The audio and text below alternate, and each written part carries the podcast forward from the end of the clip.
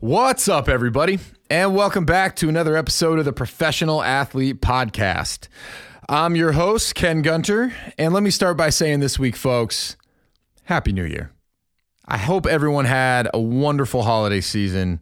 Uh, spent a lot of time with family and friends because I know this last year was a long one, a tough one, a hard one. So, man, it was nice to just relax, decompress, spend some time with family even though my primary job in the household when I'm not working is gopher. I uh, spend a lot of time going between either the fridge, feeding people, or uh, acting as like a life size remote, navigating uh, Amazon Prime. So, hope everyone enjoyed the time off. On the theme of new beginnings, we have a fantastic guest today. We are joined by Cristian Plascencia. He is the co founder of The Durable Athlete prior to starting this company with his girlfriend Natalie, uh, he's going to give us that backstory, which is really interesting. So I hope you all enjoy that. He actually worked at Onnit Academy or Onnit Gyms based out of Austin, Texas, where he was actually the durability coach there. So within Onnit, which is pretty well known nationally, he specialized in educating both the coaches and athletes on how they can better integrate movement and breathing techniques in addition to a whole nother, you know, kind of like holistic based approach to assist in the recovery protocols uh, with their elite athletes that they train out of that facility. So he, he, truly is an expert in the space. He's worked with the elite professional athletes. He could name drop all day if he wanted to. He's worked with really interesting set of performers, and he also now works, you know, with the general population. And putting it in his own words, right? What he's trying to help do is help folks realize small wins that are going to help add up to a more optimized individual. What I loved about this show, and I'm not going to give too much away, but he takes us through the four pillars that he and his team at the Durable Athlete felt were essential to creating a durable athlete. And when you hear these pillars, you're going to be like, oh, okay, I, I've heard of this nutrition, sleep. But we also talk about breathing. And but what I thought was so interesting was that even topics that we may have been discussed a hundred times, he offered a new perspective, whether a new way to think about how that can help you live a more optimized life, or a new perspective as to why it's so critical that we do these things in the right way and that the role that they actually serve in helping us function as we're meant to function. So, regardless of, uh, you know, who you are as you listen to this. If you're still an athlete today, if you're someone who just wants to feel better every day, this is going to be, I think, one of the best episodes we do. A lot of really tangible takeaways. And what I thought was so great is, I mean, honestly, it's stuff that you can try as you're listening to this episode. No need to go run out and buy equipment. You can try it along with us as we're kind of talking about it. Uh, and over the last few days, since talking with Cristian, I, I've been trying to make a really conscious effort to integrate a lot of this stuff in my own day to day life, Sonia included. So, on that note, if you're enjoying the show, uh, and if you haven't already, folks, please do subscribe or leave us a rate and a review. We really appreciate that. If you want to reach out to me personally, I, I love hearing from listeners. Information's in the show notes, but you can follow us on Instagram at the underscore professional athlete. Feel free to reach out to me there. Go to kengunter.com, drop, drop us a note that way as well. Let's see. Make sure to stick around this time for Run It By My Wife with Sonia. We talk about our first few days of our 2021 resolutions. A sneak peek, folks. We're trying to get ripped up. Okay. Maybe more me than her. I think she's just, she's trying to get it tight and tone. But uh, yeah, great episode. We hope you enjoy. It's a long one, so I'm not going to talk any more than I have to. But again, Happy New Year. Thank you for listening. And let's start the show.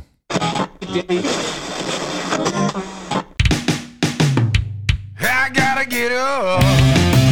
I got too much to do. Yeah, I gotta get going. I gotta talk to you. It's time to start the show. Cristian, man, welcome to the show.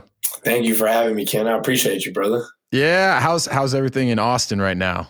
Uh, everything's good. Yeah, I would say um, Texas, relative at least to like California, where I was born and raised, and where a lot of my family is. Yeah. Um, yeah, very different than California right now. I would say. Uh, Although it, it, feels like half of California is actually moving to Austin yes. as we speak. It's yes. like a, a, mass exodus right now. It's crazy. Yep, yep. Luckily, I moved out here about five years ago, so I can say that I'm. Uh, I don't know if I'm an Austinite yet, but I'm closer at least than some of these newbies out here. Yeah, um, exactly. But yeah, yeah, Austin, Texas, man, it's beautiful out here. I've, like I said, I've been out here for a little over five years. Um, moved out here uh, right after I finished up my undergrad out in California, and yeah, I just just closed on a home, just bought a home two weeks ago with my girlfriend and, and business partner.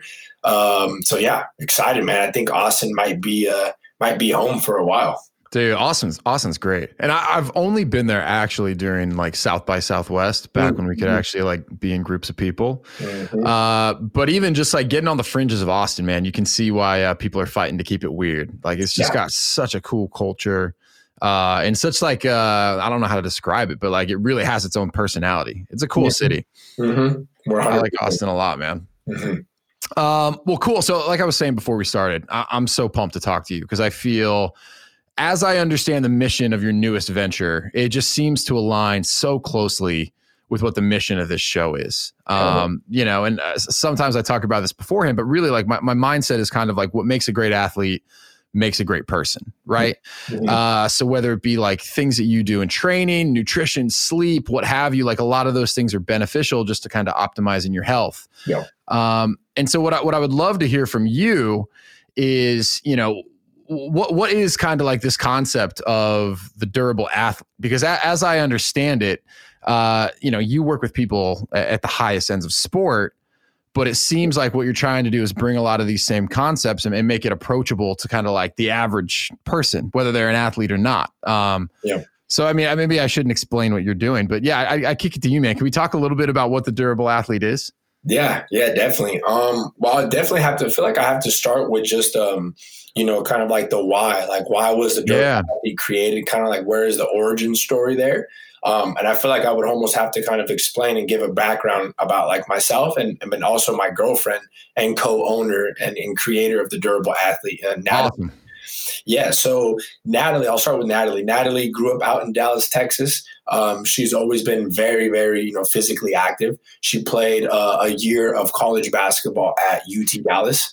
Oh, uh, nice. and then after that year, I mean, born and raised in that same city, I think she just wanted to get out and, and kind of give uh, sports and basketball a little bit of a break.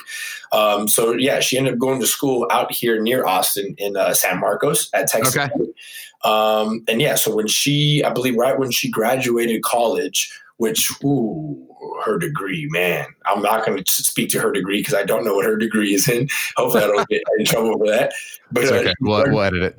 Yeah, but she started coaching uh, CrossFit um, and coached CrossFit out there in San Marcos for about a couple years, and then she got into uh, teaching. Uh, she was oh, okay. teaching uh, third grade out here in Austin, Texas, for about four years there, and then I want to say the last year of her uh, teaching is when her and I met. And, uh, you know, she had always been, and we met at Onnit, right? The gym that I used to be a coach at, uh, the gym right. used to be a coach at as well. But at the time, she was just going in, uh, working out. Uh, just you know leisurely and so um, slowly over time we like built a relationship built a bond and obviously got it to the point where we started to date formally and within like the first year of us dating you know, she had brought up, hey, like, you know, the, the clients you're working with, I've seen you work with them over like, you know, six or seven months now. It's like not disrespectful, not trying to be disrespectful, but like some of them don't really look like they're progressing. And oh, I mean, wow.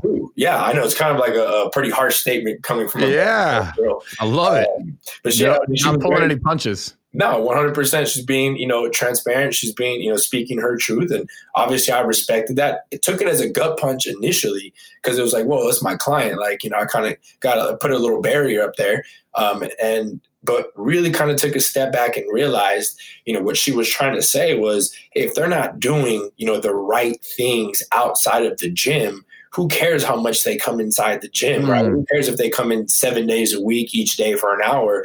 Like physical fitness is only really one aspect to health. So I'm going to kind of leave that there, then kind of get into like my background, right? Yeah. My background was uh, grew up out in California. I've always loved playing basketball. Sports have always been a big uh, part of my life, but basketball was like number one. Right, I think at the age of like ten is where I was like, "This is it. Like this is what I'm going to do solely." Yeah. Um, and I uh, twist my ankle, sprained my ankle. I went into physical therapy when I was about 12 or 13 years old. Um, and at that point, I remember sitting there first day on the table and just realizing that, like, okay, I don't know what is going on here. I don't know, you know, what um, what degrees or you know what what certifications you need to have to be able to do this as a profession. But the music, seeing like athletes, seeing like kind of like this like good energy, positive vibe energy um, inside this like studio was like this is what I want to be around. Huh. And I know it's funny to think that like at such a young age, but I always say if you met my mom, then you would understand like why my head was thinking about like what I want to do when I get older right? Okay. Uh, why, why, why is that? She's just very type A. Like she just is like a hustler, man. She doesn't stop. She she's been working in an executive position for a very long time out in California for uh, several different like uh, ag companies because ah. agriculture ah. is like very very big where I was born and raised. Yeah. Um. And so yeah, I mean, she's like a real estate agent. She's like uh, certified to like sell life insurance. I mean, she does everything under the sun. Like, yeah. you know what I mean? Um, so yeah, she's just always kind of been like a, a, very much, I mean, a mentor and a guiding light in my life, right? Whether we realize it or not, like you spend so much time with, you know, with somebody, like for example, your parents, you kind of start to like pick up on their energy. You pick up on the way they talk, the way they think, like they're just their style of how they get across every day. Absolutely. And so yeah, I think that's that's probably where a lot of that came from in terms of me thinking like, what do I want to do when I get older? So my mom being the person she is, I said that in the car, and so the next day she called the owner of that physical therapy clinic. Oh, like, I love it. My son is going to intern for you. And so it was in summertime, so I just started to intern. And of course, like I'm not I'm not taking anybody through any exercises. You know, I'm not checking anybody in. It's really just like cleaning the facility. It's just trying to be a fly on the wall. That's yeah. my parents like always try to instill in me. It was just like just like shut up and listen. Like right. if you listen more than you speak, like you'll be able to learn a lot, right? And and obviously just always ask questions. And luckily, I mean, I did that for in a physical therapy clinic all the way up until where I graduated uh, uh high school. And no way. So you started doing this like eleven or ten? Oh, like 12. I was 12. yeah, wow. 12, 12, and 13. Yeah, yeah. That's incredible. It's very different. I don't think a lot of I don't think a lot of people had that opportunity. Of course. No, dude. Try, trying to get most teenagers off the couch. Yeah. Let, let alone to like spend time learning a craft. It's one yeah. thing to have a job, but like the the focus that you must have had. I mean, what? That's 6 years, right? Yeah. Yeah. That's incredible. 80 years. But it's, it's funny cuz like you know you don't know what you don't know sometimes right? Like when you're just when you're just in it you don't know that you're doing something that's like going to benefit you in the future. You know obviously i i, I want to say it back at that time i had that mentality of like hey this is going to pay off in some way in some capacity. Yeah. but yeah. like I, it's kind of tough to speak to like how important those first like six or seven years were. Not in you know me learning what the deltoid is or where the deltoid attaches or where the pec is, but kind of just like learning about like the human body and when hmm. you get hmm. hurt in X, why like why is it that like X would get hurt and like what do we need to do to like baby step our way to get that like back in the right place to where it can function at like its appropriate baseline.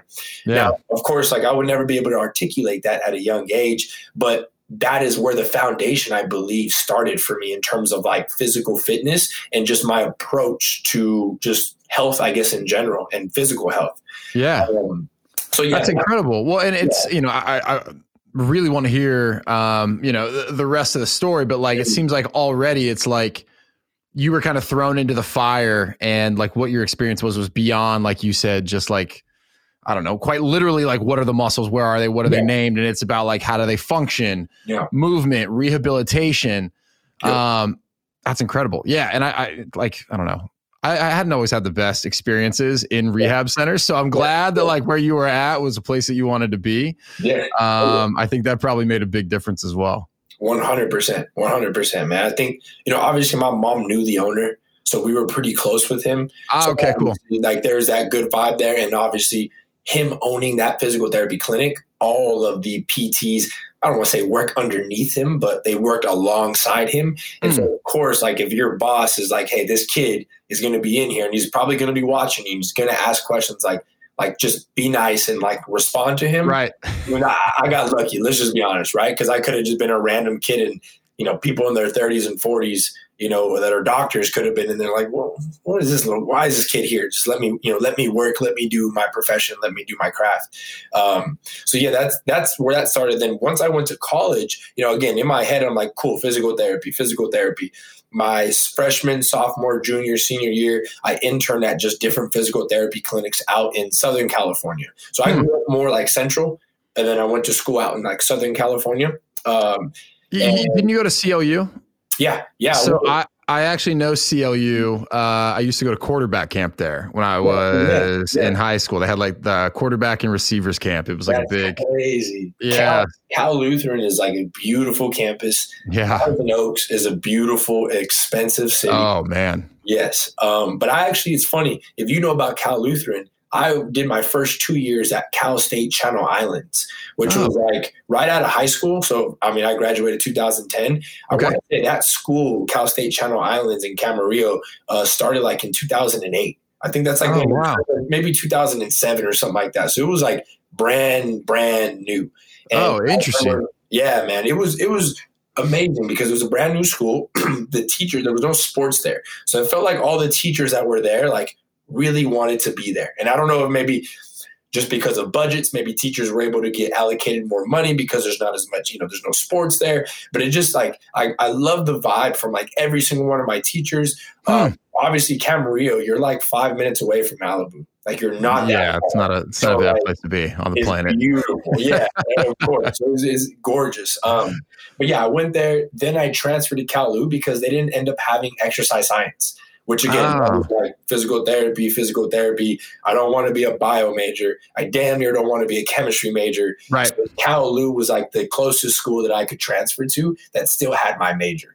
Got um, it. Okay. Yeah, yeah. So did that, and and I, again, I think I really want to speak to this. My senior year, I started interning with the physical therapist. Um, very very different approach than anybody i've ever worked with. He uh, to put it in layman's terms like took a very holistic approach to treating people. Hmm. um, not only in the sense of hey you know the there's a left shoulder issue but it's coming from the right pubic bone or it's coming from the right talus on the right you know the right foot or whatever the heck it may be. Like that thought process w- um, was very foreign to me, right? It was oh. just like X and O. It was very much like if this was hurting, then something around here needs to be like uh, fixed or moved or strengthened. Because that was kind of again my like elementary I guess, understanding of like the human body, right? Um, and so, yeah, that was like the first like aha moment. That was the first moment where it was like, oh, stress. Like, what is stress? And I thought stress was just like when you're, you know, getting all crazy with your thoughts up in your right. head.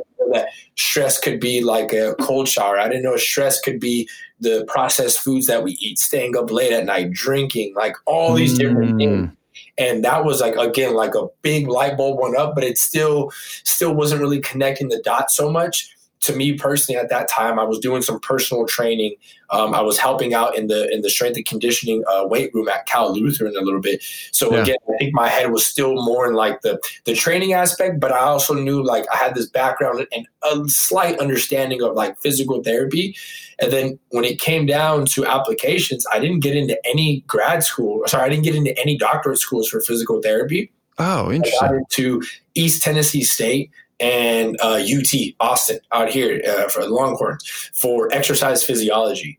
So I was like, okay, cool. Like, you know, that kind of sucks. Like I thought my whole life I wanted to become a physical therapist and it's very competitive. You know, I didn't get in. Um, and I was like, you know what though? You know, that that physical therapist kind of put things in perspective that like I don't have to be a PT in order to like help people to move better. Right. Yeah. Of course I can't be a rehab specialist or I can't say that I'm here to rehab you or fix your issues, but you know, I think I could take a human, you know, who might be in maybe some uh, might be experiencing some some like setbacks or some pain, and I could potentially help them right through like different mechanisms. Yeah. Um, and so yeah, so long story short, from there took off to Austin, and then I got a job at Onnit, the Onnit headquarter gym out here, and then obviously was going to grad school at the same time. After hmm. that, a couple months, dropped out of grad school, first semester, dropped out because at that time I was already getting to work with like high level athletes, and my like training schedule and clients was like full. Huh. Now, well, if I'm kind of coming to school to want to work with athletes, to want to work with sport teams, to get a better understanding of like the human body and how it responds to different stressors, like I could just learn that. Right. Like yeah. I pick up a book, like these articles. I remember just like reading the articles and and obviously I'm not downplaying anybody who goes and, and uh, goes to grad school or gets their PhD or their doctorate, whatever it may be, because big kudos to them. Like I did not have the discipline, at least to stay in school, at least in my situation. Um, but yeah, I just took it upon myself. I was like, you know what? I'm not going to be reliant upon like being in a formal education setting to like further my education every day. Like yeah. that had to be a piece of me, regardless. You know, because once I got out of school. What does that mean? Do I just stop reading? Do I just stop caring about like how you know our understanding of the human body uh, continues to evolve? So dropped out, then soon after that, but a couple years later, met Natalie. We're now at that point where she's like, yo, it's more than just fitness. And that is kind of where we created the durable athlete.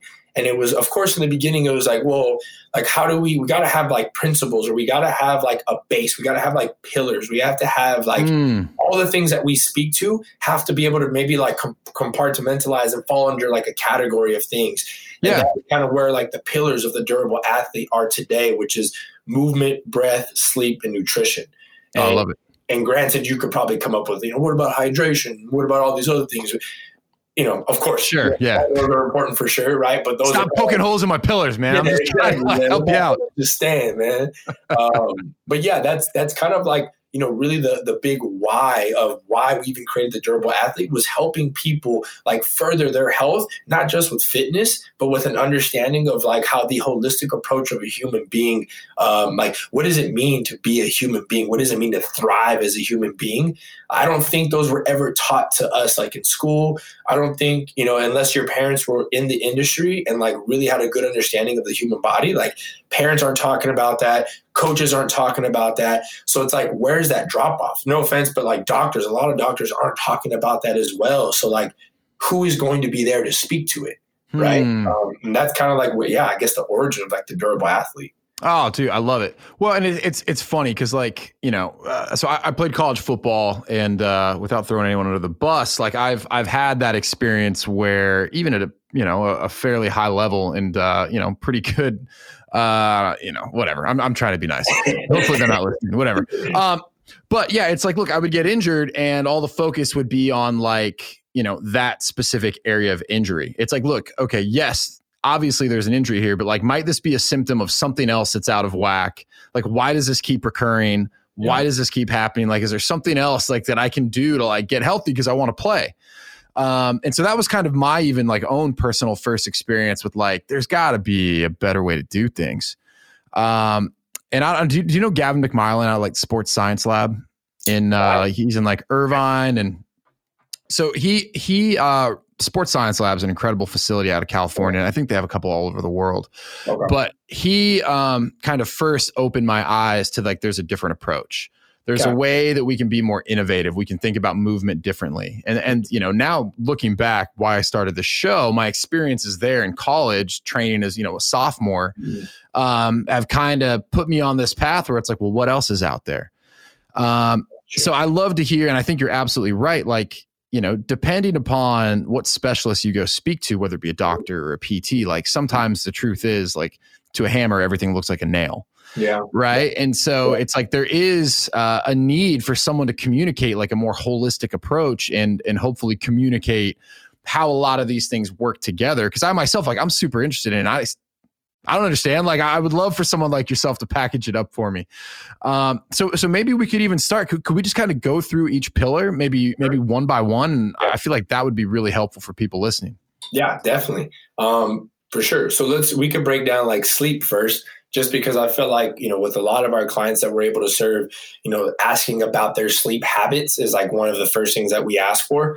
Yeah. Uh, I mean, man, if we kind of put it in the context of, you know, we're sleeping, we reach at least some, hopefully all of us are going to bed every night, right? Like, right. it's something that we do on a daily basis, right? But it's something that, again, like no one ever told me about, like, like um, there is ways to master your sleep and like the benefits of sleep. For me, Right. The big aha is always seeing like the scientific and like the biological reasons and the the the, the yeah the reasonings behind why we should do something, right? Yeah. And so for sleep, right? Like I mean, if we think about it, it's something that we do every single day. If we are waking up and we didn't get the, you know, maybe not the best sleep in the world, but we didn't get good sleep, which is a very general term, then we're already kind of starting the day off on the wrong note, right? In terms of like attention, in terms mm. of hmm. memory, in terms of just like appetite, in terms of sex drive, in terms yeah. of like growth hormone and testosterone. So now it's kind of going into like the physical realm. Like our sleep affects every single thing that we do, right?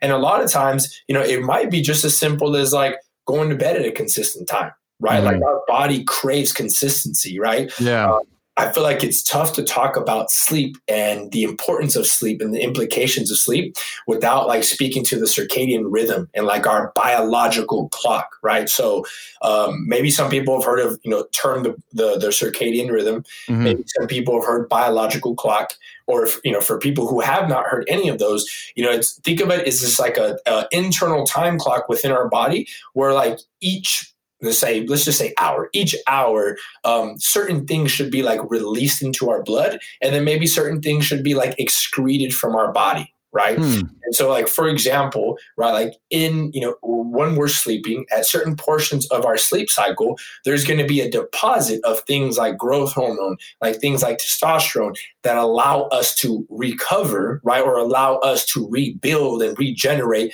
muscle tissue connective tissue i mean even the tissue that is you know alive within our brain and within our neurons and our nervous system like if we don't get good sleep and we don't allow our body to fall into the sleep cycles, right, that are like every that are innate within every human being, right, then things like that, like our attention, like our mood, like our appetite, like our ability to perform physically, are going to be diminished. Mm-hmm. So like for us, it makes absolutely no sense that like if we are not, you know, uh, at least trying to master our sleep, then everything else throughout the day is already going to be subpar right and i think that's why we try to why we like to start there is if yeah. we can start the day closest to 100 then everything else is already going to be like that that baseline is already going to rise for everything else so one of the things we usually like to talk about is like consistency so mm. you know in an ideal world getting into bed and asleep before 10 p.m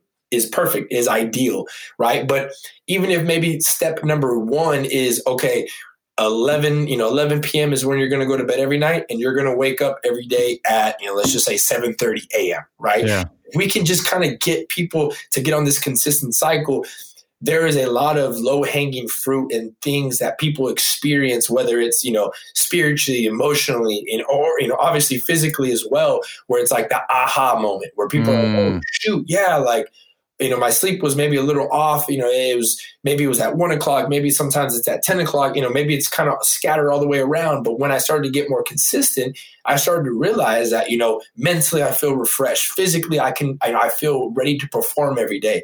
So that is like one of the first things that we kind of just help people in understanding is, you know, being consistent with sleep and the role of, of light, like how light impacts our yeah. go to bed, right? Um, it's so. it's incredible, and we just had on. Um, well, it's funny, and not to keep shouting back, to, uh, but if people want to listen, we had we had Nick Littlehales on. I don't know if you know him. He's he's a sleep coach out of the UK. Worked with like British Cycling.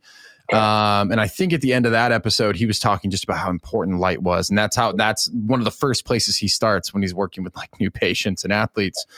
Um, but we also just had um, a guy on by the name of Jared who founded Nature Quant, uh, and what Nature Quant is seeking to do is help give people access to data uh, as to the nature that exists around them, uh, both at like a macro level, like, hey, where you live, like this is your access to nature. And what they're trying to do, part of what they're trying to do is demonstrate, hey, by way of this access to nature, like, uh, you know, here's either the health risks that you might be more prone to due to lack of light, da- lack of clean air, lack of greenery, uh, or like, you know, uh, the reduced risk that you have to like, you know, congenital heart failure or whatever it is because of like your access to nature. And one of the big contributors that we just talked about last week was light. Uh, mm-hmm. so it's already really cool to hear that, like for you, that's like at the forefront of your mind and one of the things that you're talking about specifically yeah. with regards to sleep. Yes, yes. I mean, it's funny. I just put up a, an Instagram post today talking about like the importance of like like uh, sunlight, right? Yeah, I just saw it. Yep. Just yeah. I mean, yeah, man. It's it's so funny because like we take it for granted. Again, like I would have never thought about the importance of sunlight or sunlight even being important. You know, mm-hmm. about like two or three years ago. And again, for me, the aha moment was, you know, finding out about all the biochemical stuff and reactions that happen within the body. Um, you know, I spoke to like the circadian rhythm and the biological clock. Sunlight is one of the biggest and main like influencers of that that biological clock to make sure that like certain things are being deposited and certain things are being excreted at the right yeah sunlight is like our way of understanding when is morning, when is midday, when is nighttime, which is kind of important because then it tells us, okay, morning sunlight, like I am going to start to produce a little bit more of like the wake up stress hormones, things that are going to make me more attentive. And yeah. then midday might give, might kind of fit within that same realm, but also maybe uh, aiding with like digestions of food. And then hmm. like, towards the evening time, then we kind of start talking about like that sunlight being a little bit more of a message for your body to like, hey, like uh, sleep time is up and coming. We should maybe start to produce a little bit more melatonin and a little bit less of the of the cortisol, the stress hormone. And so again, like that's just like that's like low hanging fruit. We don't have to pay for the sun. Granted, maybe some people don't live in an area with a lot of sunlight, but you know, even if there's it's a very cloudy day, right? And there's like barely any sunlight in the in the sky, like there is still sunlight that is being able to be received by our body, right? Yeah. Um, and so, and then obviously at the other end of the spectrum is like artificial light. Artificial light has the ability to like really mess up our sleep and yeah. turn around that clock to think that, you know, even though it's nighttime, we're getting this, you know, uh, artificial light into our, our system. And it's like, oh, cool, it's morning time again. Let's wake right. up. And so that, and it's funny because that's usually like the um, the culprit of um, a lot of people having a hard time falling to sleep at night you know, obviously it's it's screens, old. TV, phone, just yeah. all yeah, right in front of your face. Yeah, it's it's a hard habit to break.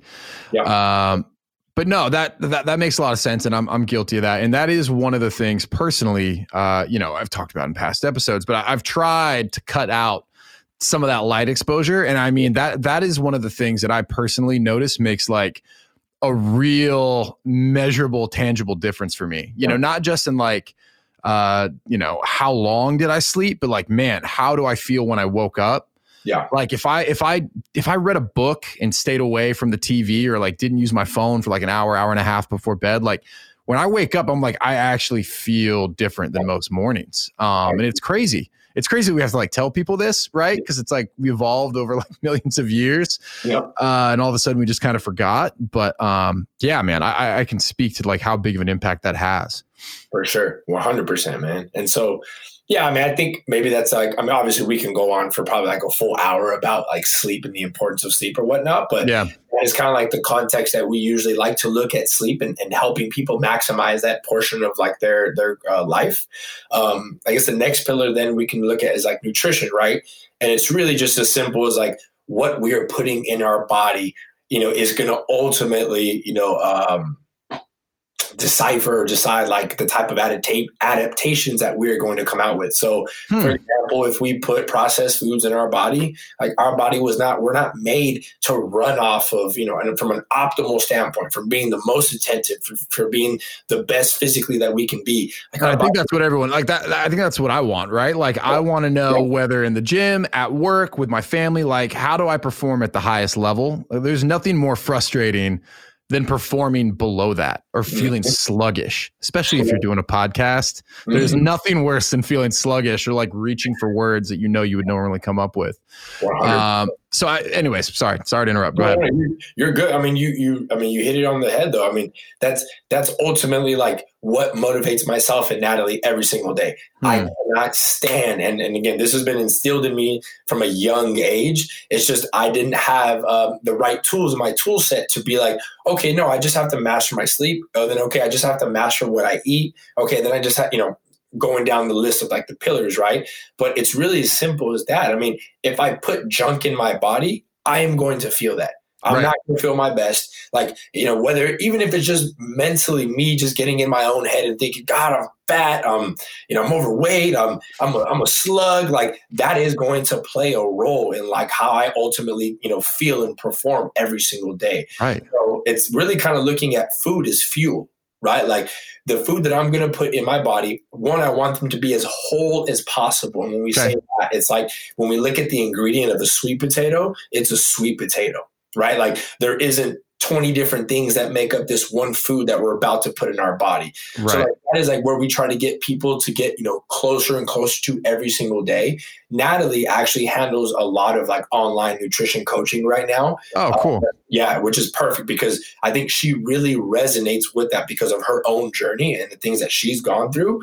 Um, and now she's kind of able to like share that with other people and like understand that it's not just okay, you went from eating pizzas and McDonald's every day to like, no, you're greens and sweet potatoes every day now. Like, that's not realistic. Would would we love for people to go cold turkey like that?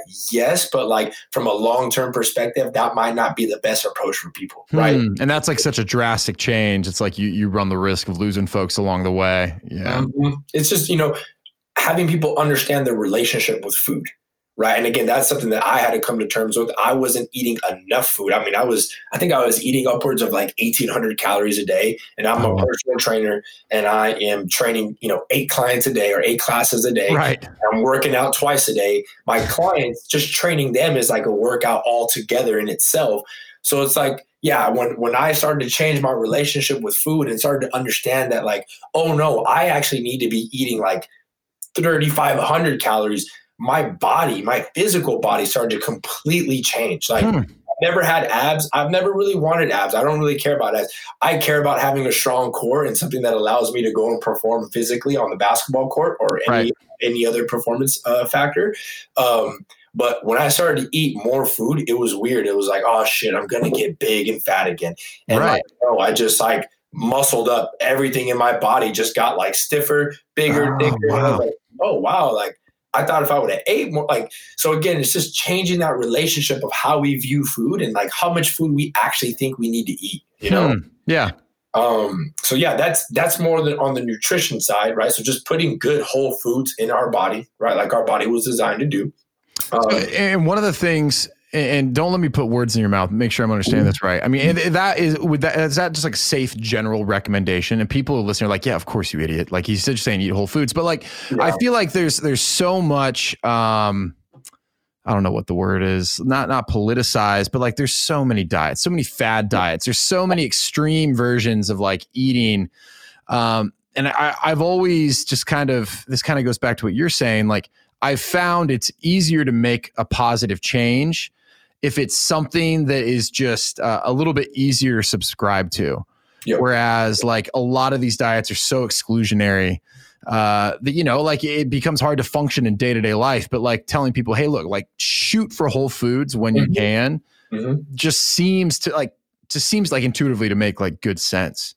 Yes, one hundred percent. I mean, it's it's it's tough, right? Like um unless we have a community of friends that are very like minded in the yeah. sense that our approach to like nutrition and fitness and whatnot, like just lifestyle in general, it could be kind of challenging, man. Especially if you're like the the you know the black sheep in your circle where like maybe you don't drink every night you know maybe you don't have that like you know the the occasional beer when you go out or, right. or maybe you know you, you don't really like eating at buffalo wild wings you know on fridays with your friends right like it's tough though because when we start to maybe like sacrifice and compromise that, then certain people feel like they have to compromise like their relationships with people.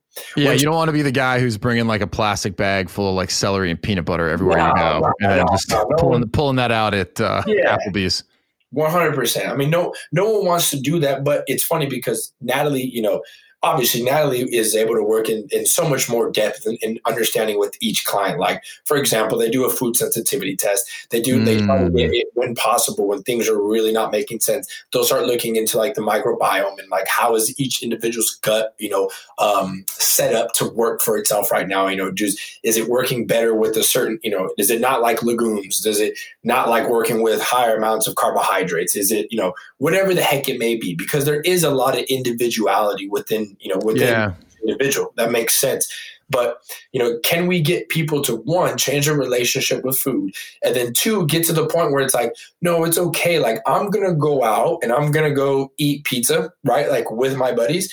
But, you know, maybe the pizza I eat, like maybe I'm only eating three slices instead of eight right or maybe i'm you know getting the gluten free or maybe i'm just getting the the vegetarian pizza like just like small little things to kind of just show and and prove to yourself that like no like i'm i'm putting a concerted effort to want to just take baby steps towards like getting myself to like eating whole foods yeah right? it's not plausible all the time i mean the holidays just passed everyone knows like mashed potatoes Come on, bro. White bread with butter. Come on. I don't eat. I don't eat that nine months out of the year, ten months out of the year. But like, if I show up to my girlfriend's, you know, family's house, like I'm gonna eat. Like I'm just yeah. gonna eat what they have, you know, and, yeah. and not beat myself up for it. I guess. No, that makes that makes sense.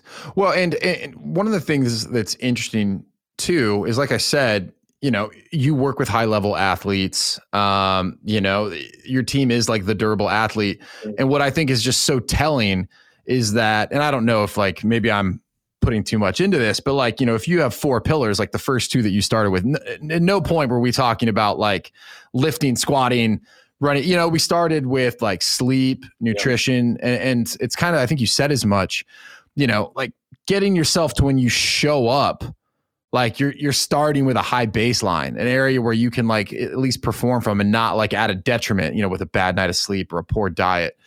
Um, and I, I, just think that in itself is such like an important lesson.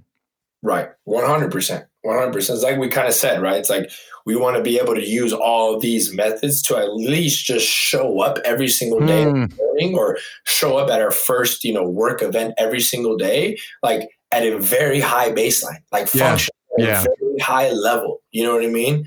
Um, so yeah, I mean that's it's uh, obviously each one of these pillars. Like I said, like we could go down a rabbit hole in terms of like how can we like completely optimize and what are the all the little questions and things that we should be looking at you know to kind of help people further their process and their journey in that specific pillar. Yeah. But these are obviously kind of some of the the common points speaking points that we will have initially. And then over time you know the the client's journey kind of dictates like where we go like how we assess and how we analyze and go from there. No i love it. And i think uh you know you use the term low hanging fruit right? Mm-hmm. it's like I would assume no matter who you are and in, in what walk of life, like everything that's been talked about so far, like would probably worth attempting to like integrate into your daily routine. Yeah, one hundred percent, one hundred percent. Um, okay, so we did sleep, we did nutrition, yep. and then we'll do breath now. So, oh, I can't wait to get into this one. Yeah, this is something breath, I want to talk to you about. Breath is is is funny because I remember like I still have my notebook. We're kind of just like sitting down trying to figure out okay what are the pillars? What's the name of this? What do we want to call this? What do we want to stand for? Breath uh, was kind of interchangeable with stress the word stress right? And ah. again, like stress is a very general word. There's positive stress there's negative stress right? There's like you know uh, um, uh, just because one stressor so for example uh, let's just say a cold tub right I myself might look at a cold tub as like a very positive stress. I might respond to that in a hmm. way that like allows for a positive adaptation over time to happen for me. Some people could look at that same cold tub, never been exposed to it, get in and actually have that as something where who knows, maybe they go into like a fucking, you know, they unfortunately I hope they don't, but who knows, maybe they have like a you know heart attack, maybe their heart stops, right. maybe they're like, whoa, this is like out of this world. I cannot, I cannot deal with this. So I think when we start talking about breath, it's really just teaching our body how to respond and not react. Hmm. Right? Things are going to happen throughout the day right? Whether it be getting cut off when you're driving, whether it be uh, missing a Zoom call, whether it be five minutes late to a podcast, you know, girlfriend wakes up and she wants you to cook pancakes, but I want to read. Like there's these little things that kind of happen throughout our day, right? That yeah. are either, you know, looked at in a positive light or a negative light, hmm. right? And so I guess it's just kind of, you know, helping people understand that at any point, at any time, without purchasing anything, that we can access our breath to allow us to be a little bit more present, you know, in that specific moment, which then kind of gives us the keys to decide and have the most clear head as possible hmm. how we want to respond to a situation. Right? Can, can, can, you talk a little bit more about what you mean by that? Like, I think you said access your breath. Mm-hmm. Um, yeah. Can, can, you talk a little bit about that? Yeah, definitely. So, you know, um, again, I think breath is very similar to like sunlight and sleep in that like we take it for granted, right? I mean, breath, yeah. we're constantly breathing, right? Without breath, I mean, it sustains our life. I think that if we became mindful to it in certain situations, like a, for example, in a very stressful situation, a situation where maybe you get cut off and you almost get in an accident and you're very and you're pissed off, right? Right. If we took an internal look, or if we had somebody filming, or we had you know some things, you know, so, uh, some e, uh, gosh darn it, like some uh, EMGs kind of hooked up right in certain portions of your body, like we might show like a heightened sense of activity of like heart rate and blood mm. pressure and muscle activity and like stress hormone response like in our body right? So it's like um, becoming mindful to that when situations happen like is our body just freaking out and going into overdrive and going into like stress mode which is okay sometimes like that is good right. when we're working out. It's good if a lion is like attacking us. It's good if we have to kind of like access a lot of energy very quickly and get our body to be as attentive as possible. But for example, if we're getting ready to go to bed at night and we get an email we don't like and that heightened sense of activity comes in, I mean, then that that activity, that issue had the up or now, you know, is influencing your sleep and then is influencing all the other things that are going within, uh, within your body.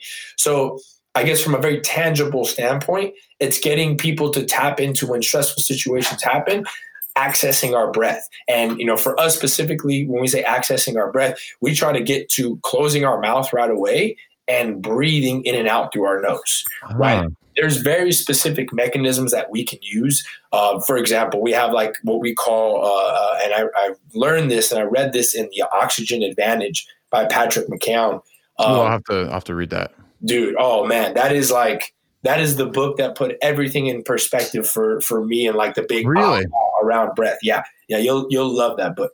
Um, he has oxygen advantage. Okay, cool. Yeah, oxygen advantage. Um, so he has a mechanism in there called breathe light to breathe right, and it's hmm. basically just kind of teaching people to like slow. So instead of going like a hard inhale, like as hard as we can in terms of amplitude of like power of our breath, let's try to like ease like that inhale as like slowly as long as we can. Yeah.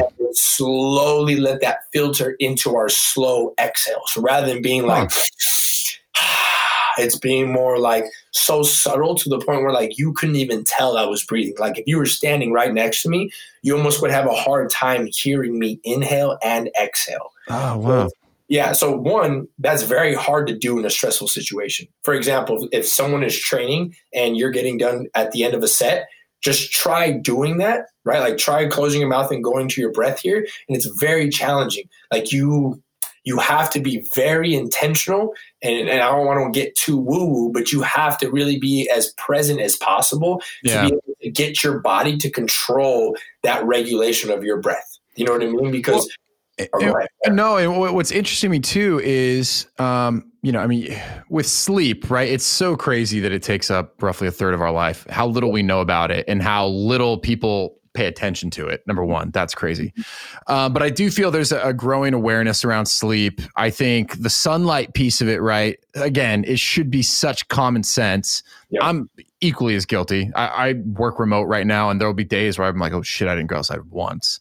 Yeah. Um, yeah. But this breath thing, I mean, it's it's happening constantly, uh, automatically, without like conscious thought. Mm-hmm. Uh, it's just so funny that like it can be such an incredible resource to change literally like what's going on in your body physiologically.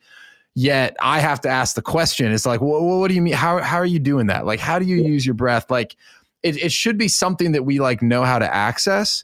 Um but for yeah to, to, we've taken it for granted. It's so overlooked as like you know a mechanism to change something as opposed to just this thing we do to kind of like get through the day 100% 100% i guess that's that's like what we try to get people to do is like use your breath like for you right so that it works mm. for you and mm. it's not working against you yeah working against you could be the the quick you know the, the the shallow breathing right like what some people would say you know chest breathing isn't isn't terrible, right? Like we were designed, there are muscles in our body that are designed to breathe in our lower half and up here in the thoracic. And so like that's okay that we can use that area to breathe. Yeah.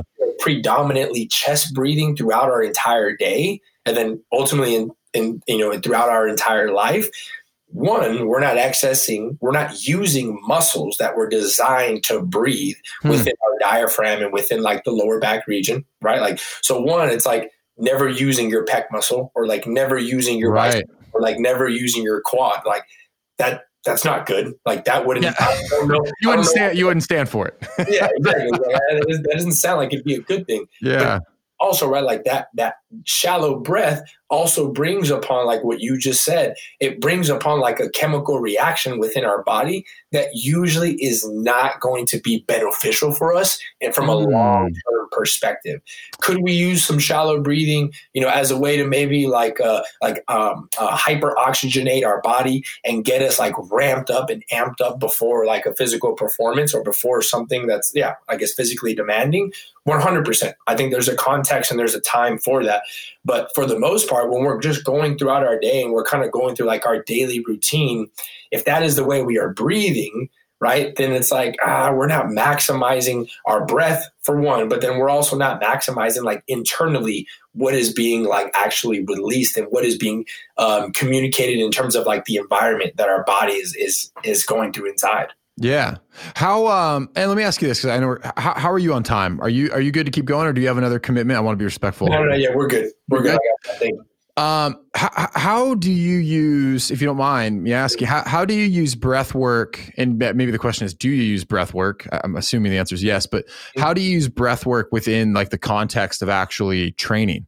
Yeah, that's a great question. I think there's a lot of different uh, um, ways that you can use it. I would say one from like the, the very first thing I do in the morning after hydrating is like moving, is like movement, right? Some type of like mobility sequence, some type of, you know, whatever you would want to contextualize it and call it. Um, but it's a routine that I've been doing now for like the last three years. And for me personally, I know that um, you know after a long night's sleep, again, I don't know if it's a long night of sleep, could just be maybe my posture in the last hour or so when I watch TV before I go to bed, yeah. or it could just be you know my posture of while I'm sleeping. But my lower half, right, my diaphragm and my like lower back specifically has a hard time like expanding, right. So my lower half um, naturally in the morning is not like up up to par and clicking, right? Some yeah. days yes, but like most often not. Is that so, like is that like tightness? I would I would kind of consider I would assume it has to do with some tightness. I would not be surprised because of like the way we set up. So usually at night for like the last hour, hour and a half, I'll put my blue block blockers on and I'll just lie down on the couch and I'll just be completely slumped. I'm like, you know what, man? I spend all my day trying to be as mindful as possible as what I eat, how I'm moving, how I'm breathing, like the you know the the vibe and the energy that I bring around everybody. Like I just give myself that hour sometimes to just be slumped. I don't care if I'm slouching. Yeah. honestly, like I move throughout my day. I'm not in any pain. I can put my body through that stressor and know I can be okay with it. Hmm. I wouldn't be surprised if it's really just from me, like just kind of slouching on the couch, just like lying down in like weird positions that ultimately, um, like while I'm sleeping, I wouldn't be surprised that like my body is probably not going into like a deep diaphragmatic breath and like fully expanding like everything without my body. So I would probably say it's that. I could potentially just be training as well, right? Like who mm. knows? Like some of the stuff like uh, resistance training, like um, obviously there's an aspect of like taking a full inhale and creating like that intra-abdominal pressure to kind of help turn on like your core, right? And help like brace everything through your midline. Like yeah. it could potentially be like a byproduct of that, of like when I'm doing some maybe some really heavy trap bar stuff or like some really heavy split stance lunges or whatever it may be. Um, but yeah, I would be surprised to say if it was one thing. I think it's just kind of like a culmination of a lot of different things. Mm. You know I mean? No, uh, no, and that's that's a good point too, right? And it, it kind of goes back to what you said before. It's like can't just focus on like the one isolated area that might be affected and that same thing goes for like what's contributing to the issue right it's like it's probably sure. the, the real answer is it's probably a multitude of a lot of things yeah. Yeah. over time that that come into play for sure 100% um but yeah i'm sorry to, to answer your question of how i use it from a physical standpoint like uh, there's certain positions through that morning routine where I'll pause, I'll add like a little isometric contraction, and then I'll try to breathe into like those different areas of my body. So like mm. lower back, diaphragm, upper thoracic, posterior thoracic, and then over time I try to kind of go from like the ground up. So I'll oh, find wow. Almost like um like uh, you know when people try to say like put your mind in like a certain portion of your body. Yeah, so that is like a very big practice for me in the morning. Like that oh, is wow. Like, I think how I kind of allow myself to be as present as possible is because like there's you can't be thinking of other things and like trying to breathe into some of those areas, right? Like even though I've been doing it religiously, like I can still find myself on days where I'm already thinking about the 10 emails that I need to respond to instead of yeah, for sure. Moment, right? And so that is like one aspect where I use breath. It's almost like a restorative way. It's almost like a way to get my baseline right up mm. to par hmm. as I continue to show up throughout my day. I know at least my breathing muscles and my body is at a really good uh, baseline. Well, what's, what's cool too, yeah. So I don't mean to interrupt, but you you know you mentioned mindfulness as well. Like that's kind of like I don't even know this might be a term, but like it's like active mindfulness. Like yeah. you know you're not sitting there meditating, but to your point, by focusing so acutely on like getting your breath to like one part of your body, there's not there's not enough brain power to then all of a sudden be thinking about those 10 emails. So it's kind of, um, I hadn't heard of that, but that sounds like a really kind of cool way to start your day with like almost some form of mindfulness, but then also has all these other benefits too. 100%. Yeah. Because yeah. there's great people out there, right, that speak to uh, mindfulness and the power of mindfulness you know different different um, techniques and, and kind of protocols that people will take them through but I'm always a big fan of like breaking down to the principles of what people are trying to teach. And mm. mindfulness, right, is all around like trying to put your thoughts and your mind into like one thing, right? Into like one aspect and like completely visualizing and becoming one with that aspect. Yeah. And so me, I kind of use it because, you know, for me, I'm more of the sporting background, right? I'm more of the physical background. If somebody would told me three years ago, hey, sit in a cross-legged standpoint and I want you to, who knows, you know, touch your nose and I want you to like with every inhale, like feel your nose with your finger, like who knows? I don't know. I don't know if I would have resonated with that. I don't know if I would have been in the right mental space for that. For me, I know that like working with athletes, right? Like the high level athletes, again, they might be in that same category where they're like, dude, I, don't turn off the lights and put me on my back and make me breathe. Like, so it's like if I could kind of mix in and use like physical movement as that bridge to kind of help mm. people understand things that they can access to op- ultimately optimize like their health and well being, then dope. Like, how can I do that? And I yeah. think that's like where that practice like stemmed from, which was like, how can I bridge that? How can I bring mindfulness in without calling it mindfulness so that people don't get freaked out by it? You know, certainly. Yeah, no, but you're you're absolutely right, right? Because it does, uh, and I think it's breaking down, but it has a stigma, right? Uh, meditation, maybe more so. Mindfulness, I feel like people are a little bit more like welcoming to. Yeah. Um, but no, that's great, and I, that's a perspective I hadn't heard before, so that's awesome. Yeah, totally, brother. Um, and then and then obviously there's also aspects of like okay from like a work capacity day i want your intensity to be super low right like mm. i hmm. want to just have oxygen as the main source of energy that you're going to be utilizing i also just want your body to get better uh, get better at utilizing oxygen we're not necessarily going to do that at always a high intensity of working out, right? So we're not going to always have a 2010. We're not always going to have a Tabatas work set that's going to be killing you, right? A lot of times I love working in, in the beginning of programs and on, on certain off days where all the workout, the whole entire workout, and very, very low intensity. So usually uh, body weight um, mm. is breathing through your nose. And the second you feel like you're about to lose that, I want you just to stop moving. I just want you to sit there, or I want you to lie there. I want you to kind of come back to your breath. I want you to come back to the breathe light, breathe right, right? So mm. kind of like that, like slowing of inhale and exhale and then get back into your exercise movement, right? Oh, because oh, wow.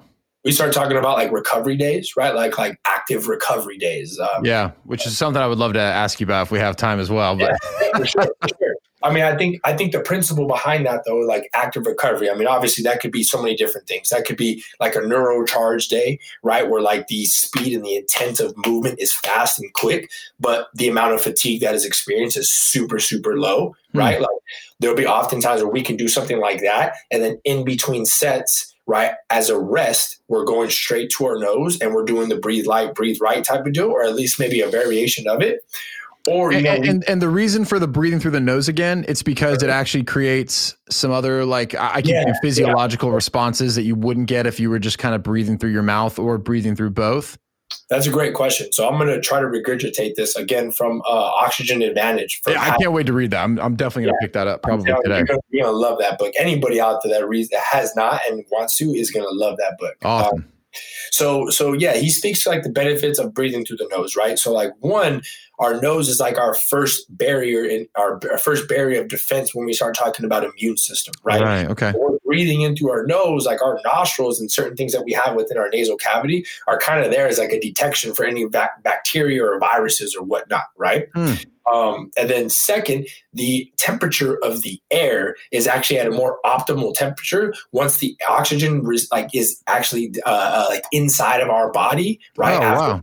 The nose as opposed to coming through the mouth. Yeah, I think the word, if I remember correctly, is like it's like a little bit more humidified. It's a little bit mm. more warmer temperature compared to like breathing in through your mouth, right? Oh, interesting. Um, well, yeah, and it's like to your point again. Think like there's a whole filtration system that it's getting run through yeah. compared to uh, all those mouth breathers out there. Yes, one hundred percent. And there's something in there. And again, like this is like I've had a hard time because I almost kind of want to um, play like devil's advocate a little bit, but he does have a, a, spot in there where he starts to speak to if people are breathing through their nose, then chances are they're going to be breathing through their diaphragm. I don't know if it's like a direct correlation. And I don't mm. even know hmm. there's a direct where if you breathe through your nose, you're going to breathe through your diaphragm. I don't think there's that specific connection, but I think he does state that where if we're able to use our nose, then our ability to access our diaphragm is going to be uh, is going to be easier facilitated compared to breathing through your mouth. Yeah. Again, he has a whole reasoning behind that, um, but I will agree with him in the sense that, like, yeah, I mean, when I breathe through my nose, and who knows, I don't know if this is a byproduct of me just been doing it for so long, but I do have the tendency to breathe more through my diaphragm, or yeah, use utilize my diaphragm and my lower half, which when you breathe through your nose, and then you start breathing through your diaphragm and you're moving your diaphragm, then you're able to start touching and stimulating the vagus nerve, which is the nerve mm. that helps hmm. shift people into not oh, parasympathetic, but like more parasympathetic, you know, yeah. that spectrum, which is great, right? When we start talking about stress, when we start talking about people always being in a go, go, go mode, if I can get you through your nose, right? Like sympathetic, which is like go, go, go, parasympathetic, which is like rest and digest, like that marker is just going to kind of like, eh, kind of inch its way slowly more parasympathetic as you continue to breathe and stimulate that vagus nerve through your diaphragm. You just, um, you just reminded me of a previous conversation where one of the recommendations, um, it was the nutritionist for the Giants uh, he, he, was saying one of the best things you could do is like do some breathing exercises before you eat. Yeah. Uh, kick yourself into that parasympathetic. And like when you were saying that into that like digestion, it just like a light bulb went off. Um, so it's funny. It's like all these conversations are coming back together during this one, this one episode. Uh, but that's, yeah, that's, that's so interesting but that's that's the great part i think you know in, in terms of like the community that you're kind of reaching out for and and you know asking questions and trying to you know pick their brains is like you know the last thing we want to be is dogmatic right mm. like that's the hmm. last thing i want to do is be dogmatic in my approach so it's like if we're all saying the same thing maybe in our own little way right that is that's that's a good sign you know what i mean a win like, yeah yeah, yeah, exactly. Um, and then I want to say maybe one other reason for the nose had to do with like the amount of like oxygen uh, uh, pressure in terms of like if it's on the lower lobe of your oxygen or sorry the lower lobe of your lung as opposed to like the uh, the, the upper lobe of your lung like um, the oxygen I believe is like able to diffuse the blood to go more towards like the lower lung which like allows oh. your body to like better uh, uh, um, uh, utilize oxygen. Oh, but wow. big, big, big one is being able to balance the ratio between carbon dioxide and oxygen. So, like, you know, when we exhale, that's carbon dioxide, right? Usually, it's, it's, it's the byproduct, right, of everything, all the processes that uh, that utilize oxygen within our body. So it's like the waste, right? We're getting rid of it with the exhale.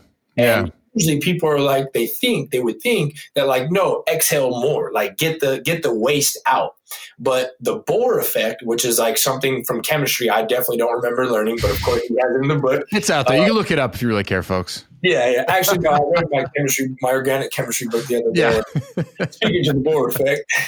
no, so um, the Bohr effect though has to kind of do with like oxygen and carbon dioxide and how there has to be an optimal ratio of the two in order for uh, your tissues to actually be able to like receive the oxygen from the blood. So oh, just wow. because you like inhale a lot doesn't mean you're going to utilize that oxygen, right? Like there's a lot of different factors that play into that. For example, like the acidity of like, you know, like the pH of your blood. Like if you're eating more processed foods, that's going to start to influence that, right? Hmm. Or if you're a very shallow breather, that's going to influence your body to really not be able to utilize oxygen into different tissues like muscle tissue, connective tissue, like brain hmm. tissue, like neur- neuronal tissue. Like there is yeah, a big implication with like if we can use our nose, that ratio between carbon dioxide and oxygen is going to be more optimal to where there's going to be a little bit more carbon dioxide in your body. But because of that, that's going to allow oxygen to diffuse into your tissues and like hmm. actually use oxygen, which is wow. Dope is yeah, dope because I'm, I'm again, no one's ever told me that. No, it's amazing. And it's, um, it's funny, like only in the last two years. Like, so when I sleep, I mean, if people actually watched on YouTube, I've had my nose broken many times, some being punched in the face, some basketball.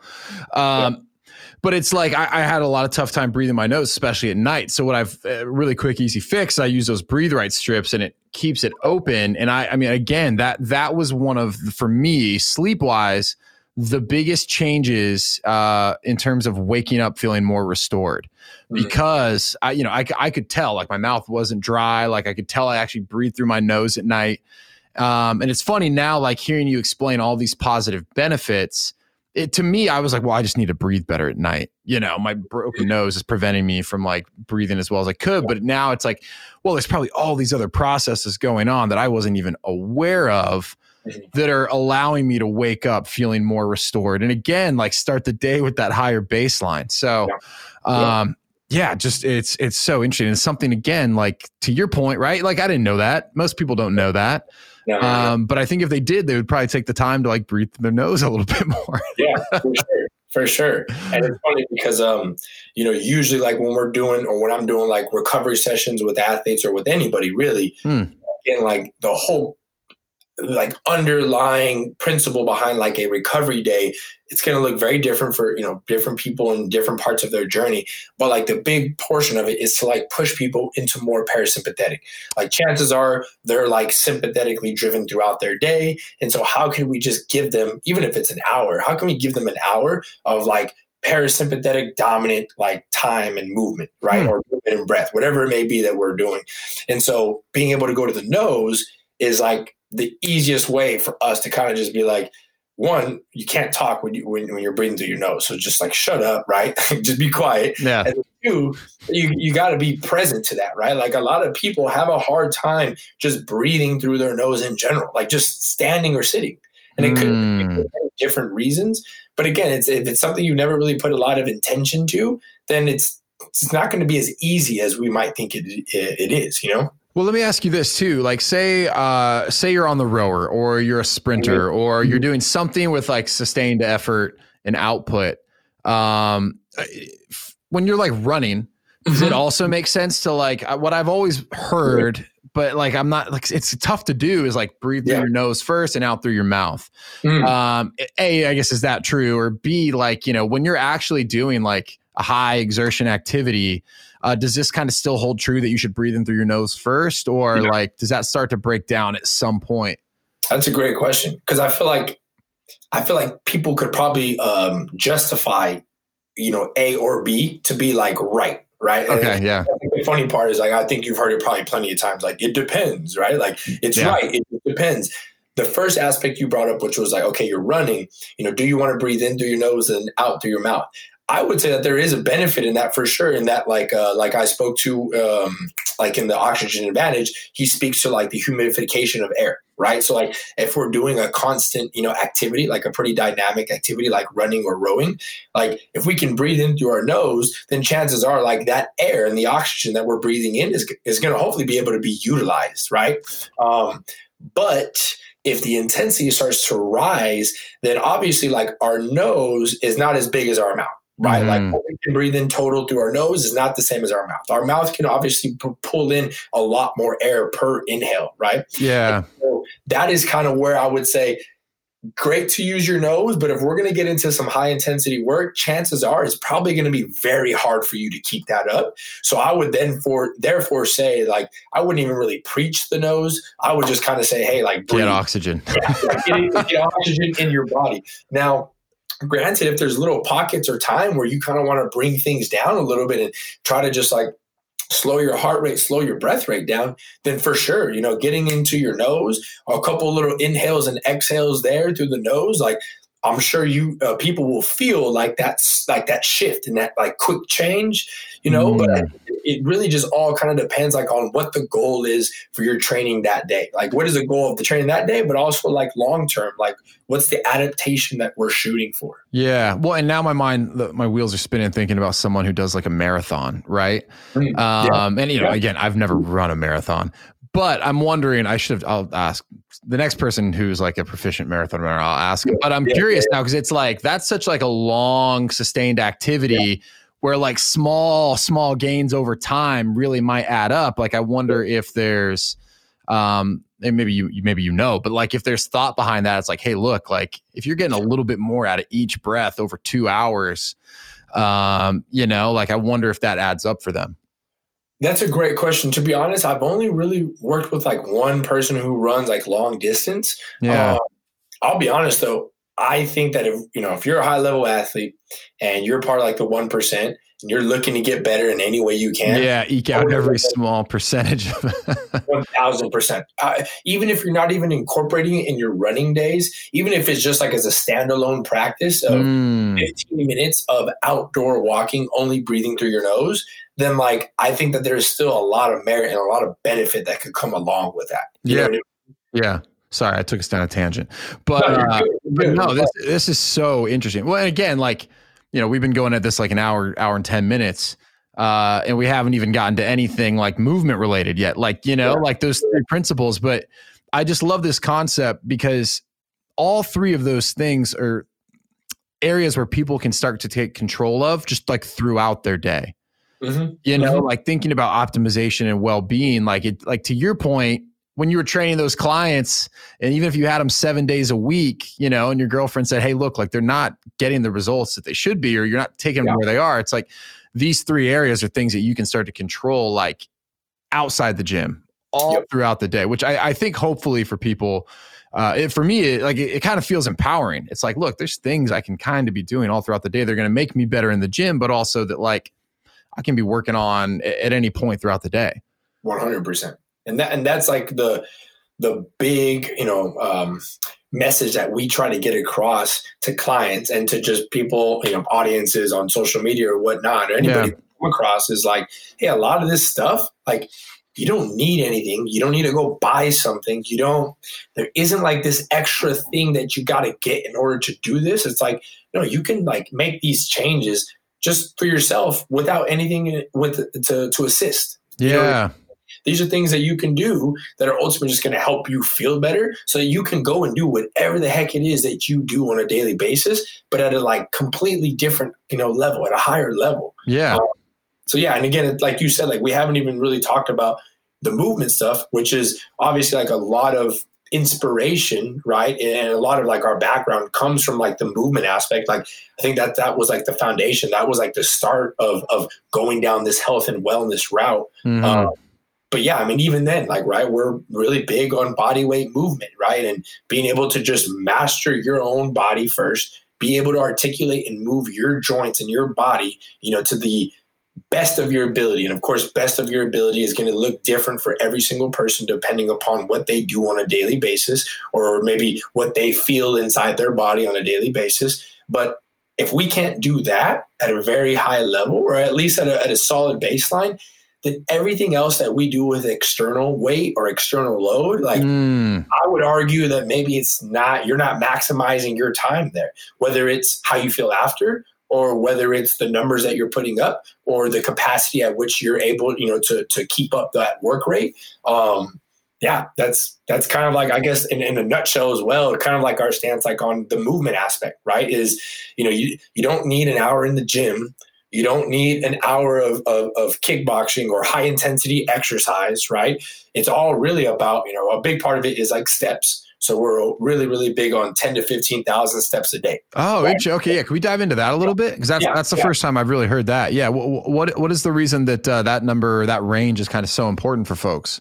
Yeah, so I think that that number is a really good estimate for just like the amount of movement that us as humans should be accessing on a daily basis hmm. from a hmm. health perspective. And this is just like to make sure that you know energy and dead cells don't get stagnant in one area and they're actually able to move with oxygen and blood throughout your body oh. you know, oh. this is to make sure that you know after you know or as you're eating throughout your day that you're walking and you're utilizing like glucose in your body and your tissues are actually like taking that energy from your blood hmm. when we walk we create like this cycle of, of fluid not just like with oxygen and blood but also with like lymph right? Like the lymph nodes and like lymph fluid, which is ultimately like our body's like recycle system, like taking out dead cells and throwing them out. Hmm. Now, I don't want to get too deep on it, but like I would believe that many, not all, but many autoimmune disorders or diseases that people are, are experiencing are because of like this lack of fluid movement throughout our body. And yeah, movement can happen with us like physically moving, it could happen with vibra- vibration therapy. There also could be like, uh, you know, like people who uh, love jumping like on trampolines, but it's got to involve some sort of like movement. There's got to be mm. some way to be able to move materials from one area to the next area of your body. You know what I mean? Huh. That's yeah. another one where I'm just like I'm having an epiphany. Um, that makes a lot of sense yeah, yeah, well, yeah. I'm just thinking too. Well, I'll, I'll, tell you what I'm thinking about. My uh, my my father passed away a few years ago, but in like his later years, and there was a bunch of health complications. But one of the things, uh, uh you know, he, he, a lot of fluid, right? A lot of mm-hmm. swelling. Mm-hmm. Um, and of course, like kind of a snowball effect, like he also stopped moving. Like, you know, mm-hmm. he became very sedentary and then the problem complicated. Um, so I'm thinking about a very extreme example of what that looks like, but I'm also just kind of thinking about, uh, you know, someone like myself, like I consider myself active, right? And I make sure to like I, I go to the basement and I use our home gym and I do that. Mm-hmm. But then there's days where like I'm just stuck in front of the computer the whole day. Right. And I'm like, man, did I did I get anywhere near ten thousand or fifteen thousand steps? And um, again, there could be a lot of other. I don't want to like say that that was the only reason, but like, there's some mm-hmm. days where I'm just like definitely retaining a lot of water. Maybe it's what I ate. Maybe it's the humidity, but I'm just like swollen. You can see it in my face. I can feel it. I can't get my wedding ring off. Yep. yep. And now I'm kind of like looking back, being like, man, like, is that, has that been in any way related to times where I'm not active? Or I've yeah. been really sedentary. And so maybe I'll kick it to you. Like, yeah. are those some of the byproducts? Am I am I putting too much in what you said?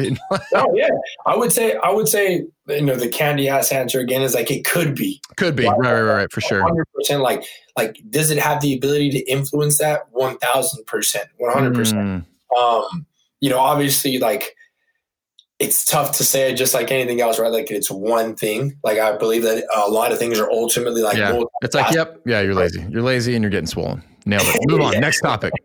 but, but it could also just be like maybe you know you have been sweating maybe you worked out really really hard for the last three or four days and you've done a great job of drinking water but maybe you're not getting enough minerals in right like maybe mm. just the foods you know maybe the foods you're just eating usually have very high minerals but maybe the last couple days they just haven't been right or yeah. you just didn't sleep very well the last couple nights you know it like it could be so many different things that ultimately add up into like a stagnation of, of, of energy and it's funny like even if we wanted to break it down even more, I would say that our all four of our all four of our pillars, like those call those call to actions, right? Those those things that we want people to kind of start to implement, those things have the ability to get stagnant energy moving.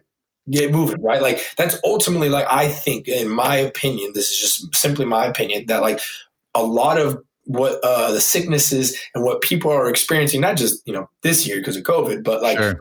everything in general. You know, auto, autoimmune disorders. I think a lot of it could really just be um, I hate using the word fixed, but there there's another word I could use besides fix, a lot of these things could be resolved if they people just simply took a little bit more mindfulness into like their daily lifestyle and their daily habits, which are usually around how do you sleep, how do you eat, what's your daily stress like, and how often are you moving. Yeah. We can just put a little bit more into each one of those four chances are like our health and like what you had said the those weird days of maybe it's oh i can't get my you know wettering off. I feel swollen or damn i just can't concentrate today. Like the words are just not in my mouth yeah. today i can lift 225 why can't i lift 225 today? Like what the hell is the deal? Like mm. chances are it's not that one thing.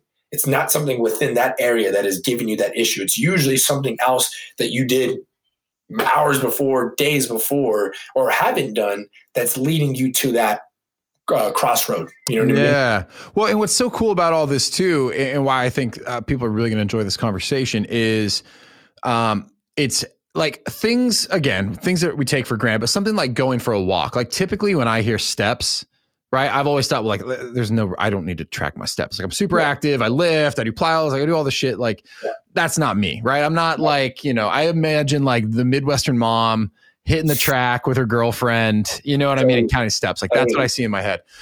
But like the way you described it, it's like, hey, there's there's benefits about drainage, moving uh, stagnant energy. I think is the way you put it. Um, that actually makes me be like, man, I think my phone can count steps. Like I want to turn that yeah. on, and like it's cool because it's kind of like it's it's folk forcing me and I imagine listeners to look at some of these things that we do every day from a new perspective and to like why they matter so much. Yeah. Can, can you, could, could you talk a little bit about uh, what you mean when you say stagnant energy? And I know we could probably go for another three hours. Yeah. Um, yeah. So I'm probably gonna have to have you back on the show. But okay, but sure. but um, could, could you talk a little bit about what you mean about stagnant energy? Because I feel like that is probably really important. Like you said, it, that's kind of what all four of these things are getting at. Yeah, definitely. So if our body is uh, functioning in the way that we would like and uh, like a human body was designed to function, right? There is like the turnover of cells consistently, right? Like new cells are coming, new cells are dying. And it's happening, to be honest, I don't even really want to give a number or a date with that, but I will go as far as to say at least on a daily basis, there is that happening. I'm sure a scientist could probably come on and say every like seven minutes or every like so often yeah. there this recycling. Someone will send me a nasty email and then I'll, I'll share it with everyone. Please, I mean, you know, when I want to go on the limit, I remember it saying like every four minutes. I don't know about every cell, but there's this process of like constant, yeah, constant, right? And so in an ideal world, those dead cells eventually get excreted throughout our body, like whether it be you know through our feces or through just like uh, uh, sweat or whatever the heck it may be. Right? There's different ways our body can kind of get rid of these these different uh, dead cells. Right? Mm. So when those dead cells don't leave your body, right? Because they're not getting recycled out because they're not going through that whole that fluid system. Then what ends up happening is they literally just sit there. And so let's just say, for example, our kidneys. Okay, so our kidneys are an organ. Our kidneys are made up of tissues, and tissues are made up of cells. So everything is like a cell. At, at, some way, our hair, everything is like made up of just the smallest thing, which is like a cell. Yeah. And so those cells, those dead cells, don't leave. They literally will just sit within that space. And hmm. those dead cells, you, it's like having a, a, a messed up or rotting. Uh, for example, we just bought a home. We we found some uh, some uh, walls within our restroom area that had like termite and yeah. like water damage. Right? Yeah. Like, that is not good. You right. like if you're breathing that in, or eventually, like there could be things that are going to be catastrophic. And it's the same thing with our body, right? It's like if we're just leaving these dead areas within our organs, right, or within different portions of our body, that is usually like where we start seeing these sicknesses and these ailments. I mean, cancer is ultimately, and again, I'm not a I'm not a doctor, I'm not a specialist, but from my elementary understanding, cancer is really like the reproduction, right, of like uh, uh, mal cells, of cells that are not good. Yeah. Or buildup of dead and like mal cells. And so if we don't ask those things to move, right, through our daily lifestyle and daily habits, and those things just sit there, that's going to lead to sickness. That's going to lead right. to us feeling some type of way that is not going to be positive in, in any manner. Hmm. Um, I try to keep that as general as possible. And no, it's great. That's all. That's I all I need to know. I don't need to go any deeper. I'm all okay, surface. Yeah. Uh, that's yeah. one thing listeners know is uh, I'm all surface here over at the uh, like athlete. Like no, that's that's awesome. Well, maybe maybe um, we can end on this, um, and then I want to talk a little bit about how how folks can uh, get in touch with you, follow what you're doing, and, and hopefully mm-hmm. interact with what you guys are doing. With the durable athlete. Um, but I'd just be interested to know, like you know, for you, kind of what is your process to continue to like evolve and innovate and take in new new information? Um, because, like you said, right, you were at UT, but you realized like you were getting access to like you know there, there there's not a higher level of athlete than what you were able to work with, yeah. and the hands-on experience you were getting was so valuable. Um, you know, as you continue to kind of like go on this your own professional journey, like what what is your process for like continuing to like adapt? Yeah, definitely. That's a great question, man. Um, man, I feel like it's really just like a daily, it's a daily battle, right? Like every single day is going to present its own battle.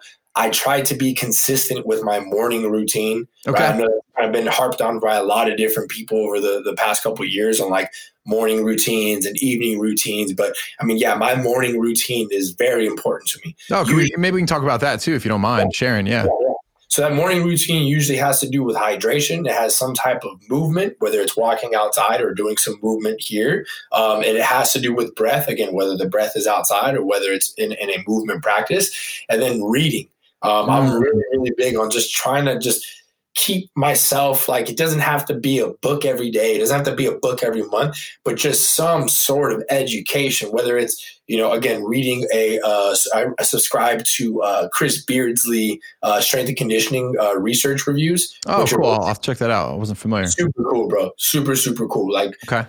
maybe like 10 or 15 studies each month and just kind of gives out like the basis and understanding of like what they're trying to prove oh wow uh, just like a very general understanding. Like if the thing is talking about eccentric training, it'll give some results from past uh, uh, um, uh, experiments where it speaks to like, well, this is what eccentric training does to this and this. Oh, and this. wow, that's amazing. Yeah, it's super digestible. I, I love that. So whether it's that or whether it's just like a new book that I find online, or whether it's even just listening to a podcast, to be honest. Mm. I just want to make sure that like the process doesn't stop.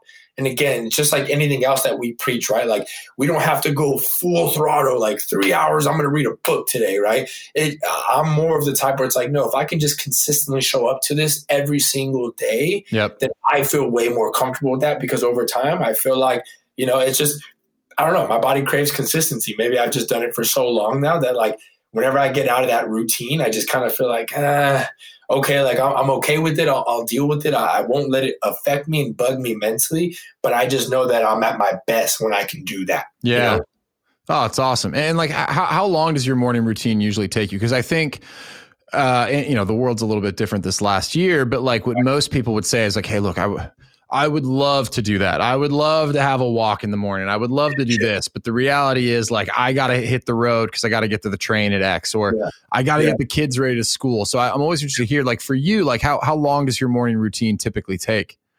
Usually about like 45 minutes to an hour. Yeah. Um, and, and of course, like, that's, that's me forcing myself to wake up a little bit earlier. Mm-hmm. And that's me forcing myself, like, not to rush through it it's me forcing myself like hey like you're already going to be go go go throughout your day like just shut your mind up which is tough. It's very tough to do at least for me. Yeah. Like, shut your mind up and just be present for these like you know for this 30 or 45 minute window whatever time window that i have that morning um, usually reading is like 10 to 15 minutes. Stretching is usually about 10 to 15 minutes. Hmm. And then after that, it's just kind of like, okay, if I can, I'll take the dog outside and go for a walk. That would be ideal. Read, move, and obviously hydration is within that. But then getting outside, you know, right away, getting into some sun.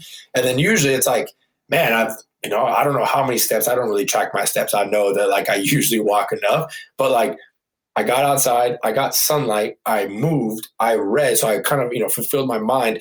I did I had somewhat of a mindfulness and a meditation practice and I'm not even an hour into my day. Yeah. Right? That makes me feel like other than just being able to look at that on the list and be like, cool, like I'm doing something today, like mentally that just like revitalizes me. It gives me energy and to go into every session because there's no way as a trainer and anybody, you know, like a therapist or or any sort of coach, like there's no way we can show up and fill other people's cups up when we're like halfway. There's Yeah. just no way we can do that. You know what I mean? And maybe you can do it one time a day, maybe twice a day and get away with it. But if you got like five or six clients a day, it's just not it's just not gonna happen. And Yeah. people you're not gonna show up as like the best version of yourself. And to be honest, I just can't stand that. And I think Natalie is in the same boat that like just can't stand half ass. I just don't want to be half ass. You know what I mean? There's no worse feeling than feeling like half ass. yeah, it's I. Yeah, you said a couple of really great things there, but I, I completely agree. I mean, my biggest point of frustration and, and one of the driving forces for starting the show was like, yeah, feeling like you're showing up half ass somewhere, you know, or like I, I hate feeling sluggish. I mean, it, Yeah. it, it actually makes me upset because I also, you know, when I'm not doing this, I try to make a little money so my family can eat, uh, and I do sales, and so like you know, wh- whatever I'm doing, I'm usually talking, and in some capacity, like I have to be sharp.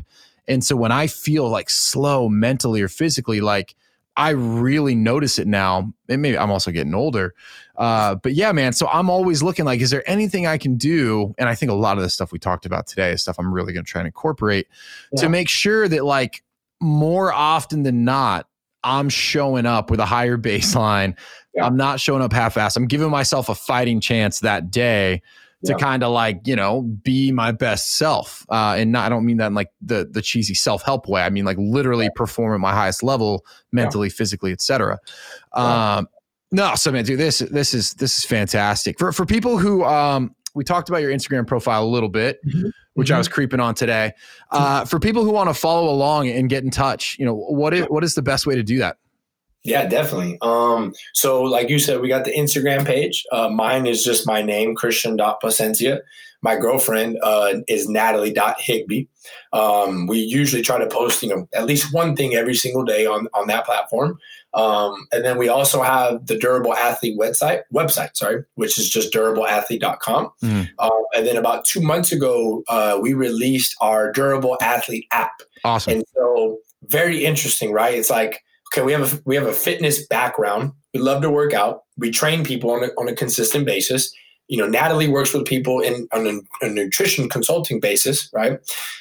So it's kind of like, uh, how do we like turn this into an app? Because it's so like everything is so individualized sometimes, right? Like Mm, the answer is usually like it depends. Like, sure, it might work. It just kind of depends. So it's like, how do you make something that's kind of for scale, but at the same time not lose the integrity of like the message that we're trying to get across?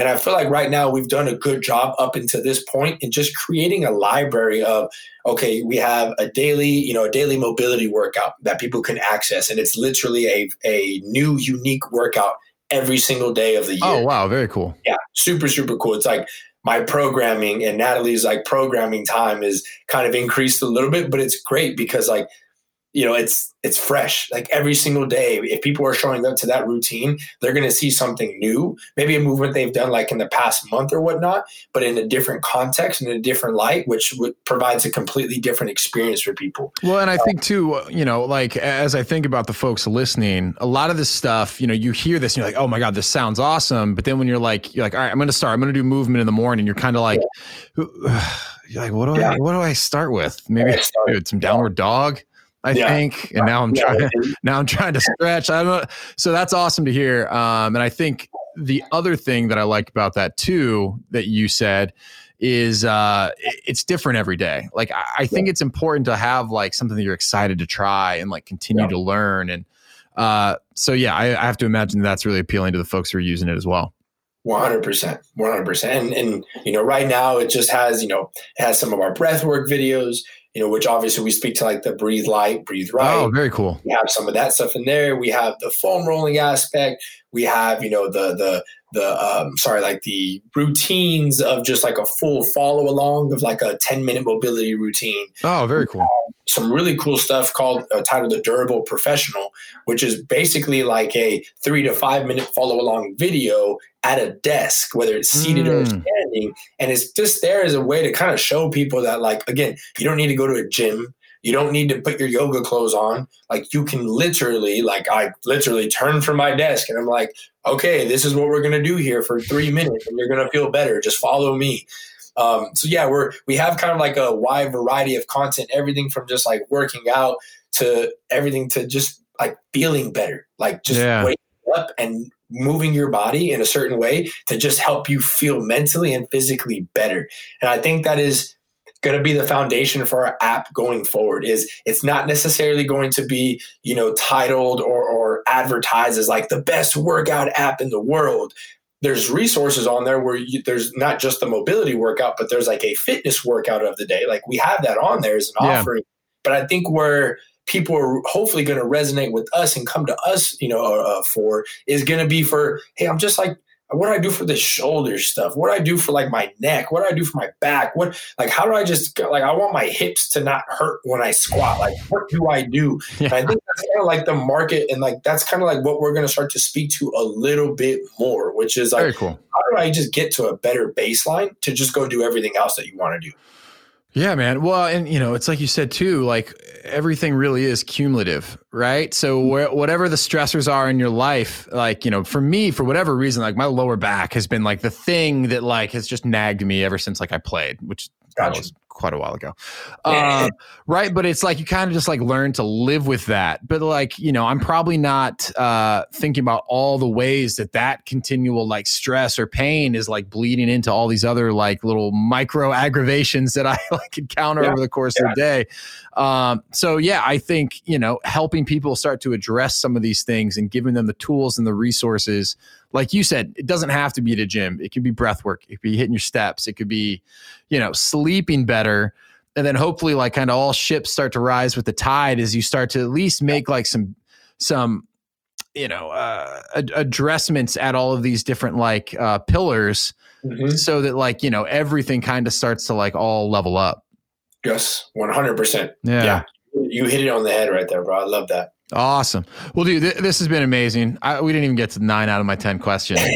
Uh, this is, this was so good though. So, uh, definitely if you're up for it, man, we would love to have you back on in the future. Um, sure. super inspiring and uh, hopefully people will get a lot out of this one. And like I said, I'm, I'm going to point them to the app, the website. They can also follow you on Instagram for all of that as well. So yeah, Love it. Thank you so much, Ken. Happy New Year to you, man, and, and obviously Happy New Year to everybody out there that's that's listening and watching as well. yeah, you got it, man. Likewise. Mommy. You better go ask mommy, daddy. Where to begin? Should we begin with our current goals and where we're where we're tracking four days in? Yeah, sure. Uh, I'm feeling pretty good. I'm Yeah. tired at the moment. I feel great. and I'm coughing. I'm probably sick, but I feel great otherwise. like, uh, he sounds exhausted, and you're coughing. You sound horrible. Sounds sickly. Uh, yeah, it's going really well. Give us a quick update, or give the listeners an update, kind of what we're doing so far. Uh, so the most important thing we're doing, or at least that I'm doing, is cutting out dairy. Yeah, you're all about cutting out dairy. Did we talked about that on episode Uh, I think on the last episode we 42 did. with the goals? Yeah. Okay. Yeah. Or was that okay?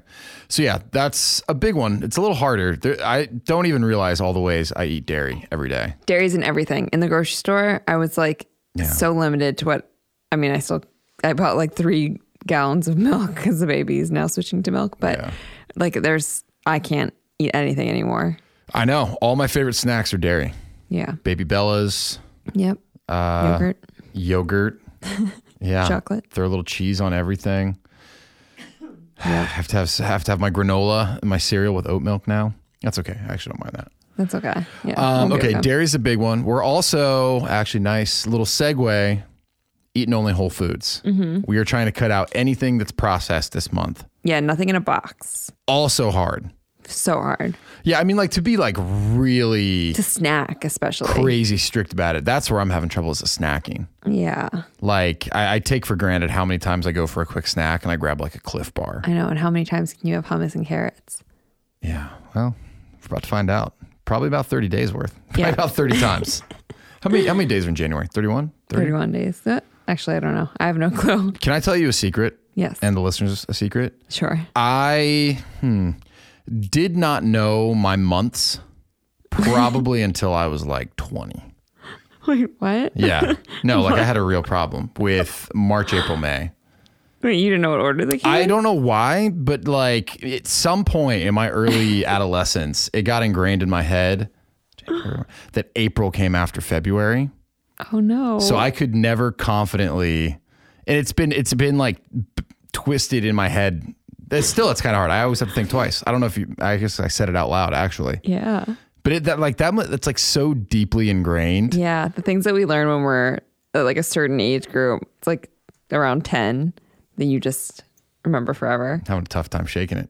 Yeah. I definitely would have not been accepted to Princeton. if had they, know? Yeah. I yeah. know. They're like, you get your months mixed up. I'm like, yeah, they're they're tricky. There's like 12 of them. uh, so eating whole foods, I think that's gonna be great. We've also we've been hitting we've been hitting it in the gym. Yes. We've been consistent, which is good. Have you gotten every day? Oh, I no, I didn't get the Well, you were sick. You were sick, like legitimately, Yeah, not even like, hungover. legitimately You were sick. sick on New Year's Eve. Yeah. It's horrible. That was tough. But every other day, yeah, we've we've been sticking to it. We sure have. What I will say though is there are It's only the third, but so two out of the three days we've no, done it's, it. it's the fourth. It's the third. Is it? Yeah. Oh, jeez, that makes it. Boy, those have been a long three days. Yeah. Um, But there's so many opportunities to not stick to it. oh yeah. For And I sure. feel like this time we are very aligned. We're doing it together. I know. Like today, Our I was not going to work aligned. out, Yeah. and you were like nudging me a little bit. See, and I have to tread lightly with the nudging. I know. I know. I know. Because I'm sensitive. Depending on where you're at, that could be interpreted one of two ways. It's, hey, he's being really supportive. He's holding me accountable. I know. Or it's, oh, you think I need to work out today? no, but this is What good exactly? we're on a journey together. What exactly about my body should I work out today? What exactly do you have a problem with? It's like, okay, well, you know what? I always know the Scratch answer the to that workout. question. Scratch the workout. Uh, no, we're holding each other accountable. Yeah. This is going to be good. I already feel better. Yeah. Like I think you look better, Thank you. honestly. Yeah, thanks. I feel I feel better. Compliment taken. Uh, okay, but that actually segues well. Eat whole foods. We talked about that within the show. Mm-hmm. Uh, Cristian's great, by the way.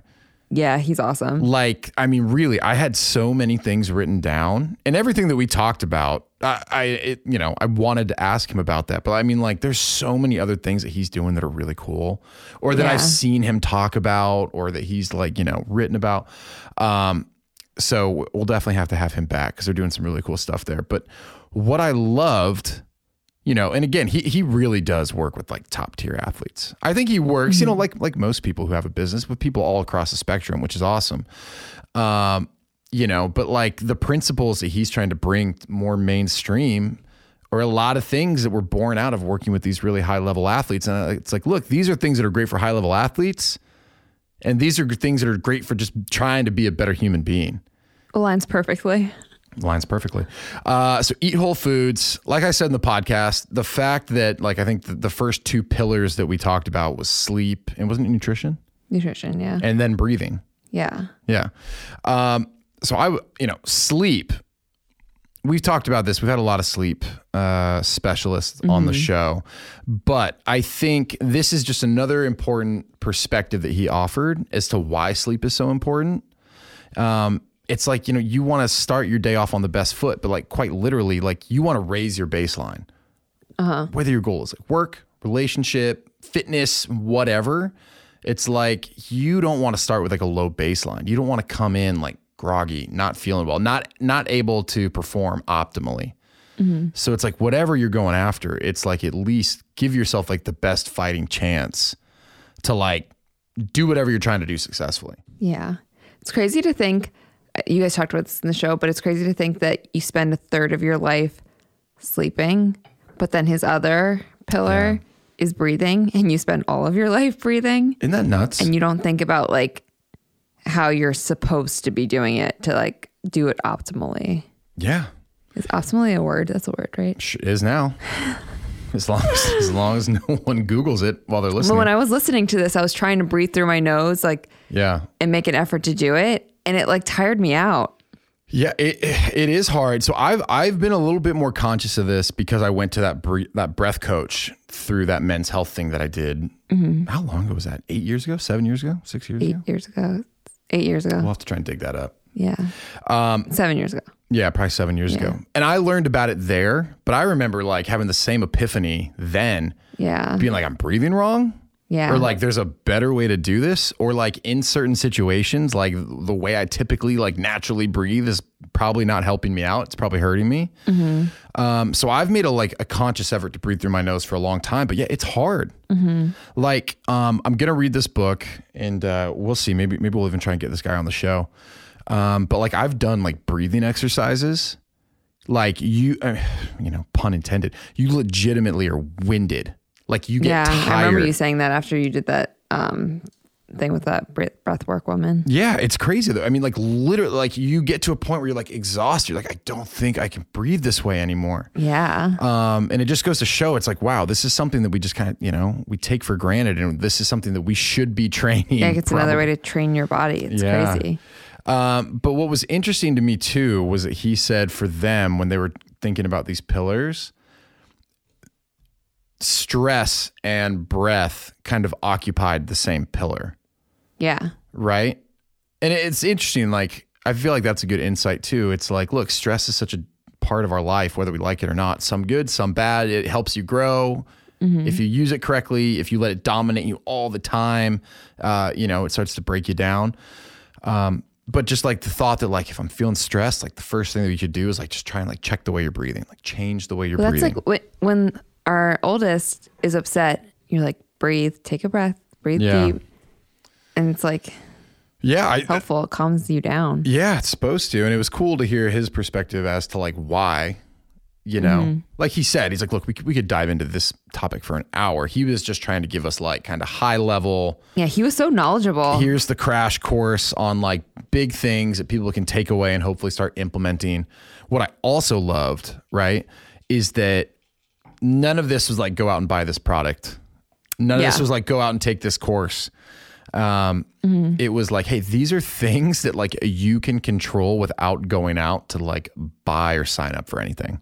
yeah. You can start to try and change the way you breathe. And you can do it and they can do it right now. Yeah. They can start it right now. Yeah, I mean, I hope people who are listening are, are trying to like breathe through their nose and like fill. What's crazy too is like, you know, when I, I had just gotten done playing when I went to go see this breathwork coach, and I remember when she was really having me try and fill like the lower, you know, what I don't know, what Lobe. you call, yeah, of the lung. Um, I was like, man, I don't know if I've ever breathing this way. Yeah. Like I don't know if I was ever actually filling my lungs up to their full capacity Yeah. the way that I now realize I'm capable of doing. So it's cool. Yeah, you want to try and like breathe into your stomach. Yeah, I remember you telling me that. Yeah. Everyone's gonna be like listening to our heavy breathing because I'm like trying to do it now. Um, but I, I I I liked the other one that I haven't tried though is I think what he said. Um, I can't remember the term, but like when you breathe in through your nose, you want to like breathe, like, like you want to transition from breathing in, like a really like slow drawing in, to like then breathing out, almost to where you can't even tell where you've like transitioned from in to out. yeah. I haven't tried it that Wait, way. do you, do you breathe out of your nose too, or can you breathe out of your mouth? Breathe out. I think you can breathe out of your mouth, but I think um, you I think it- inhale in your nose, and can you exhale out of your mouth? yeah, you can definitely do that. Are you supposed? But what are you supposed to do? Well, that's what I was asking him too. Like, I think the big thing is breathing in through your nose, but I think there's a Right. lot of, um, like, look, I've heard some of our past guests, and I don't think we talked about it on the show, but like some of them do specific like nose breathing exercises where it's in and out only of the nose. yeah. And then there's different like measures of time that you can do it. Like there's a thing called box breathing. Um, and now I'm forgetting what the time is. Maybe it's like, oh, it's a box. So what is it? Isn't it six seven- seconds and six seconds? Yeah, it's like seven seconds in. Oh, maybe it's. I think it might be like you you breathe in for six, you hold You your hold breath it. for six, and then you exhale for six, And then you hold and it. then you hold it. yeah. Or maybe it was seven, whatever it is. I'll have to look it up. But anyways, my point being, like, um, you know, like, is there a wrong way to breathe? Like, if people are listening, like, clearly they're doing something right. I think what he was saying is you can use your breath to start to control your emotions. You can use your breath to start to like calm your heart rate down. You can use your, you know, to trigger all these things in your body that will get you to like a better place. Um, but then also, I, I'm, we're going to do an episode on breath specifically. I'm going to get a breath expert Yeah. because there are all these other like techniques um, and exercises that you can do that like there's some people I'm not sh- shitting you, who tape their mouth shut when they go to sleep What? so that they can't so that they can't breathe through their mouth. Like they're so hardcore about this. That's so crazy. Oh, there's all sorts of just wild stuff that you can do. Wow. That's crazy. Yeah. Okay, well, I went off on a tangent there. Yeah. What else are you thinking? We got the breath. Uh, did we miss anything? Because I know you had a, a bunch of good notes there. Uh, we, oh, about the breath work? Yeah. Oh, that I something I never thought about was when you breathe in through your nose. Yeah. It's like that's how you're meant to breathe in, and it's like a barrier of defense for like germs or whatever. Right. And so instead of like going right through your mouth and there's no defense against them, going through your nose is like this whole filtration system Yeah. that protects you from germs. Yeah. So if you're like out there, inf- or next near someone who's infected with something, if you're breathing through your nose, you're less likely to get sick. Hmm. I think you're right. No, that's what he said. Is that what he said? I mean, not in those words, but it, that's what he said. Okay. No, you heard it here. Uh, yeah. what no, I have written down No, is you're right though. Like, I mean, that's like the whole point of the our nose nose. is our first barrier of defense Yeah. with your immune system. Yeah. that's yeah, what he yeah, said. yeah, yeah. Yeah. Pretty, pretty cool, crazy. um, and I wasn't lying. Like when I started using those breathe right strips, I like noticeably felt better when I woke up. Yeah, I there, know. there'd be nights where I'd sleep. I might get like seven and a half. Some night I might get nine. But if when I wasn't using these things, if I was congested, like I felt terrible. Uh-huh. You know, I had like a headache. Like I could tell I wasn't breathing well. yeah.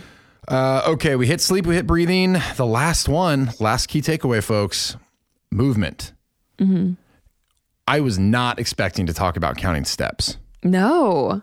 No. but now I'm very interested in how many steps I'm taking over the course And very of the day. concerned about the lack of steps we're taking. I am a little concerned. Now, the problem is I walk around a lot without my phone, yeah. so I don't have a good baseline of what I've actually been doing. Um, but his rationale for why steps are important completely kind of surprised me. And maybe this is like more common knowledge, and I just I don't know haven't thought about it. Um, but the fact that it wasn't like, oh, it's a great way to like burn calories and stay active and like you know get some like light aerobic work. It was like no, like your body has all these processes like flushing, you know, waste or uh, I wish I could Lymphatic drainage. yeah, lymphatic drainage, or like he was saying, like, you know, like cells are constantly reproducing. Like you need to flush those dead cells and all that waste out of your body by one means or another. Yeah. Um, so it's like by moving around that often, like it helps kind of pump all that, you know, fluid and blood throughout your body. Yeah. That was really That's interesting cool. to me. Oh, sorry. So I don't know. I want to know how many steps I'm taking. I know. What did you put on your phone? Oh, your phone's filming us. Yeah, my phone's filming us right now because we didn't set up the other camera. hey, folks, we're going to be on YouTube. It's actually happening. We uh, we got a way to record the episodes finally, and now we're recording us here. So if you want to check us out on YouTube as well, if you want to know what Sonia looks like, hop on over to YouTube. Um, but man, we, what I, I think it's great that there's someone out there who is talking about this from a more holistic standpoint, but also making it more um, approachable. Because it's like there's so much information out there, you know, that like the average person, I think, just often feels like overwhelmed. What I appreciated was like he came on the show and was like, hey, look, the, these are like low hanging fruit. Here's some key guidelines. Here's things that like anybody who's listening can probably start doing today. Yeah. You know, which is like honestly what I think most people want. Like Yeah. he even said as much like, look, like now within each of these pillars, we can really start to get nuance. We can start to optimize. We can start to get like really nitty gritty trying to find efficiencies. Um, but like, you know, these are like, like I said, low hanging fruit things that you can start doing. I mean, while literally while listening to this podcast Yeah. um, which I appreciated. So I don't know. I'm curious. I'm curious to see what sort of impact it has. I know. I'm excited for the end of January to see Yeah. what we what we've become. Well, I got to figure out what my body fat goal actually is. Oh shoot, we never got one of those clicky things. Well, because I, Alex and I had to push our episode back. So once we get That's Alex, I mean, he's yeah. like, I mean, this is what he does all day. He's a specialist, you know, of course, like strength and conditioning, but like nutrition as well is what he does with a lot of his clients. Yeah. So, like, I mean, I thought who better to talk to? So Yeah. I want to get his take on how I set this up right. What is mm-hmm. the actual best way to um, measure it. for us to measure it, for us to track it, and then what are like the right things, the safe things that we can be doing uh, so that that way people who do want to follow along give it a shot also, you know, mm-hmm. They've got uh, they have some direction from someone who's actually, uh, you know, a doctor. Not just you and me trying to figure this out on our own. All right, I don't know. What else you want to talk about? Um, gosh, I don't know. That's good radio. like, like, what is this? but Uh, before we came up here, I was downstairs taking all of my measurements, like the marvelous Miss Maisel does. yeah, we're a little late to the marvelous Miss Maisel game, but we're we're we're ripping through it. Yeah, Uh, do you want to share? I mean, you're pre- you're pretty close, pretty spot on. yeah. My waist is smaller than hers. Yeah. Well, I'm, I'm sorry. but she's got way smaller calves than me, like three inches smaller. I don't know. I'm gonna have to pay more. If hers are to her calves. eleven, yeah, hers are eleven. Mine are fourteen. Should we give some context to people who don't watch the marvelous? Oh yeah, yeah. She like she always measures her. She like obsessively measures herself. yeah.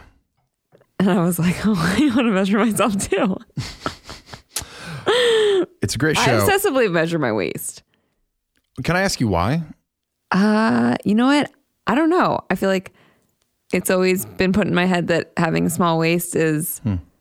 I don't know, it's important. so I have always kept tabs on it.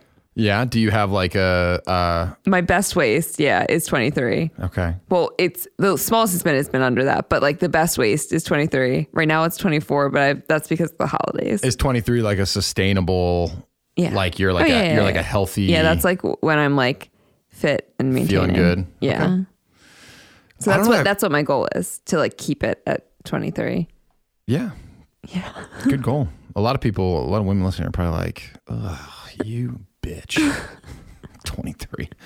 Like, yeah, 23, 24. It's like I'd like to get south of 30. Oh my god. Okay. Um. All right. I was just gonna say something, but now I forgot. Oh, you know what? This is a long episode, and now we're dragging on. Do this Yeah. if you're still listening. Uh, if you have my number and you're a good friend, shoot me a text. If you want to get in touch with us, go to at the underscore professional athlete. Shoot me a note. Let me know that you've listened this far. Okay. We're going to come up on our first year here. And I've been thinking about ways to uh, give something back to our, our power listeners. If you made it this far, you're a power listener. Let's Yeah. be honest. Shoot me a note. All right. We're going to get you in the system and uh, maybe come. Man, I think the first episode went live March, end of February. It was like February No, it was March. It was March. was it March? Yeah. maybe the intro went live February. So we're coming up. We would love to give something back to you. So hit me up or go, go to kengunter.com, shoot me an email. And uh, yeah, we'll make we'll make sure that it's noted. uh, okay, well, let's wrap this up. Alrighty. Alrighty. Well, hey, thanks for listening, everybody. Uh, I hope everyone had a happy new year. Uh, and if you also have your own goals and you want to share them, we would love to hear. Uh, and maybe if there's a specific topic that you are interested in, also let us know that as well. We always love the, mm-hmm. the feedback and want to keep bringing on guests that you enjoy to hear from. Yep. All right. Happy New Year, everyone. And we will see you next week. Happy New Year. Happy New Year.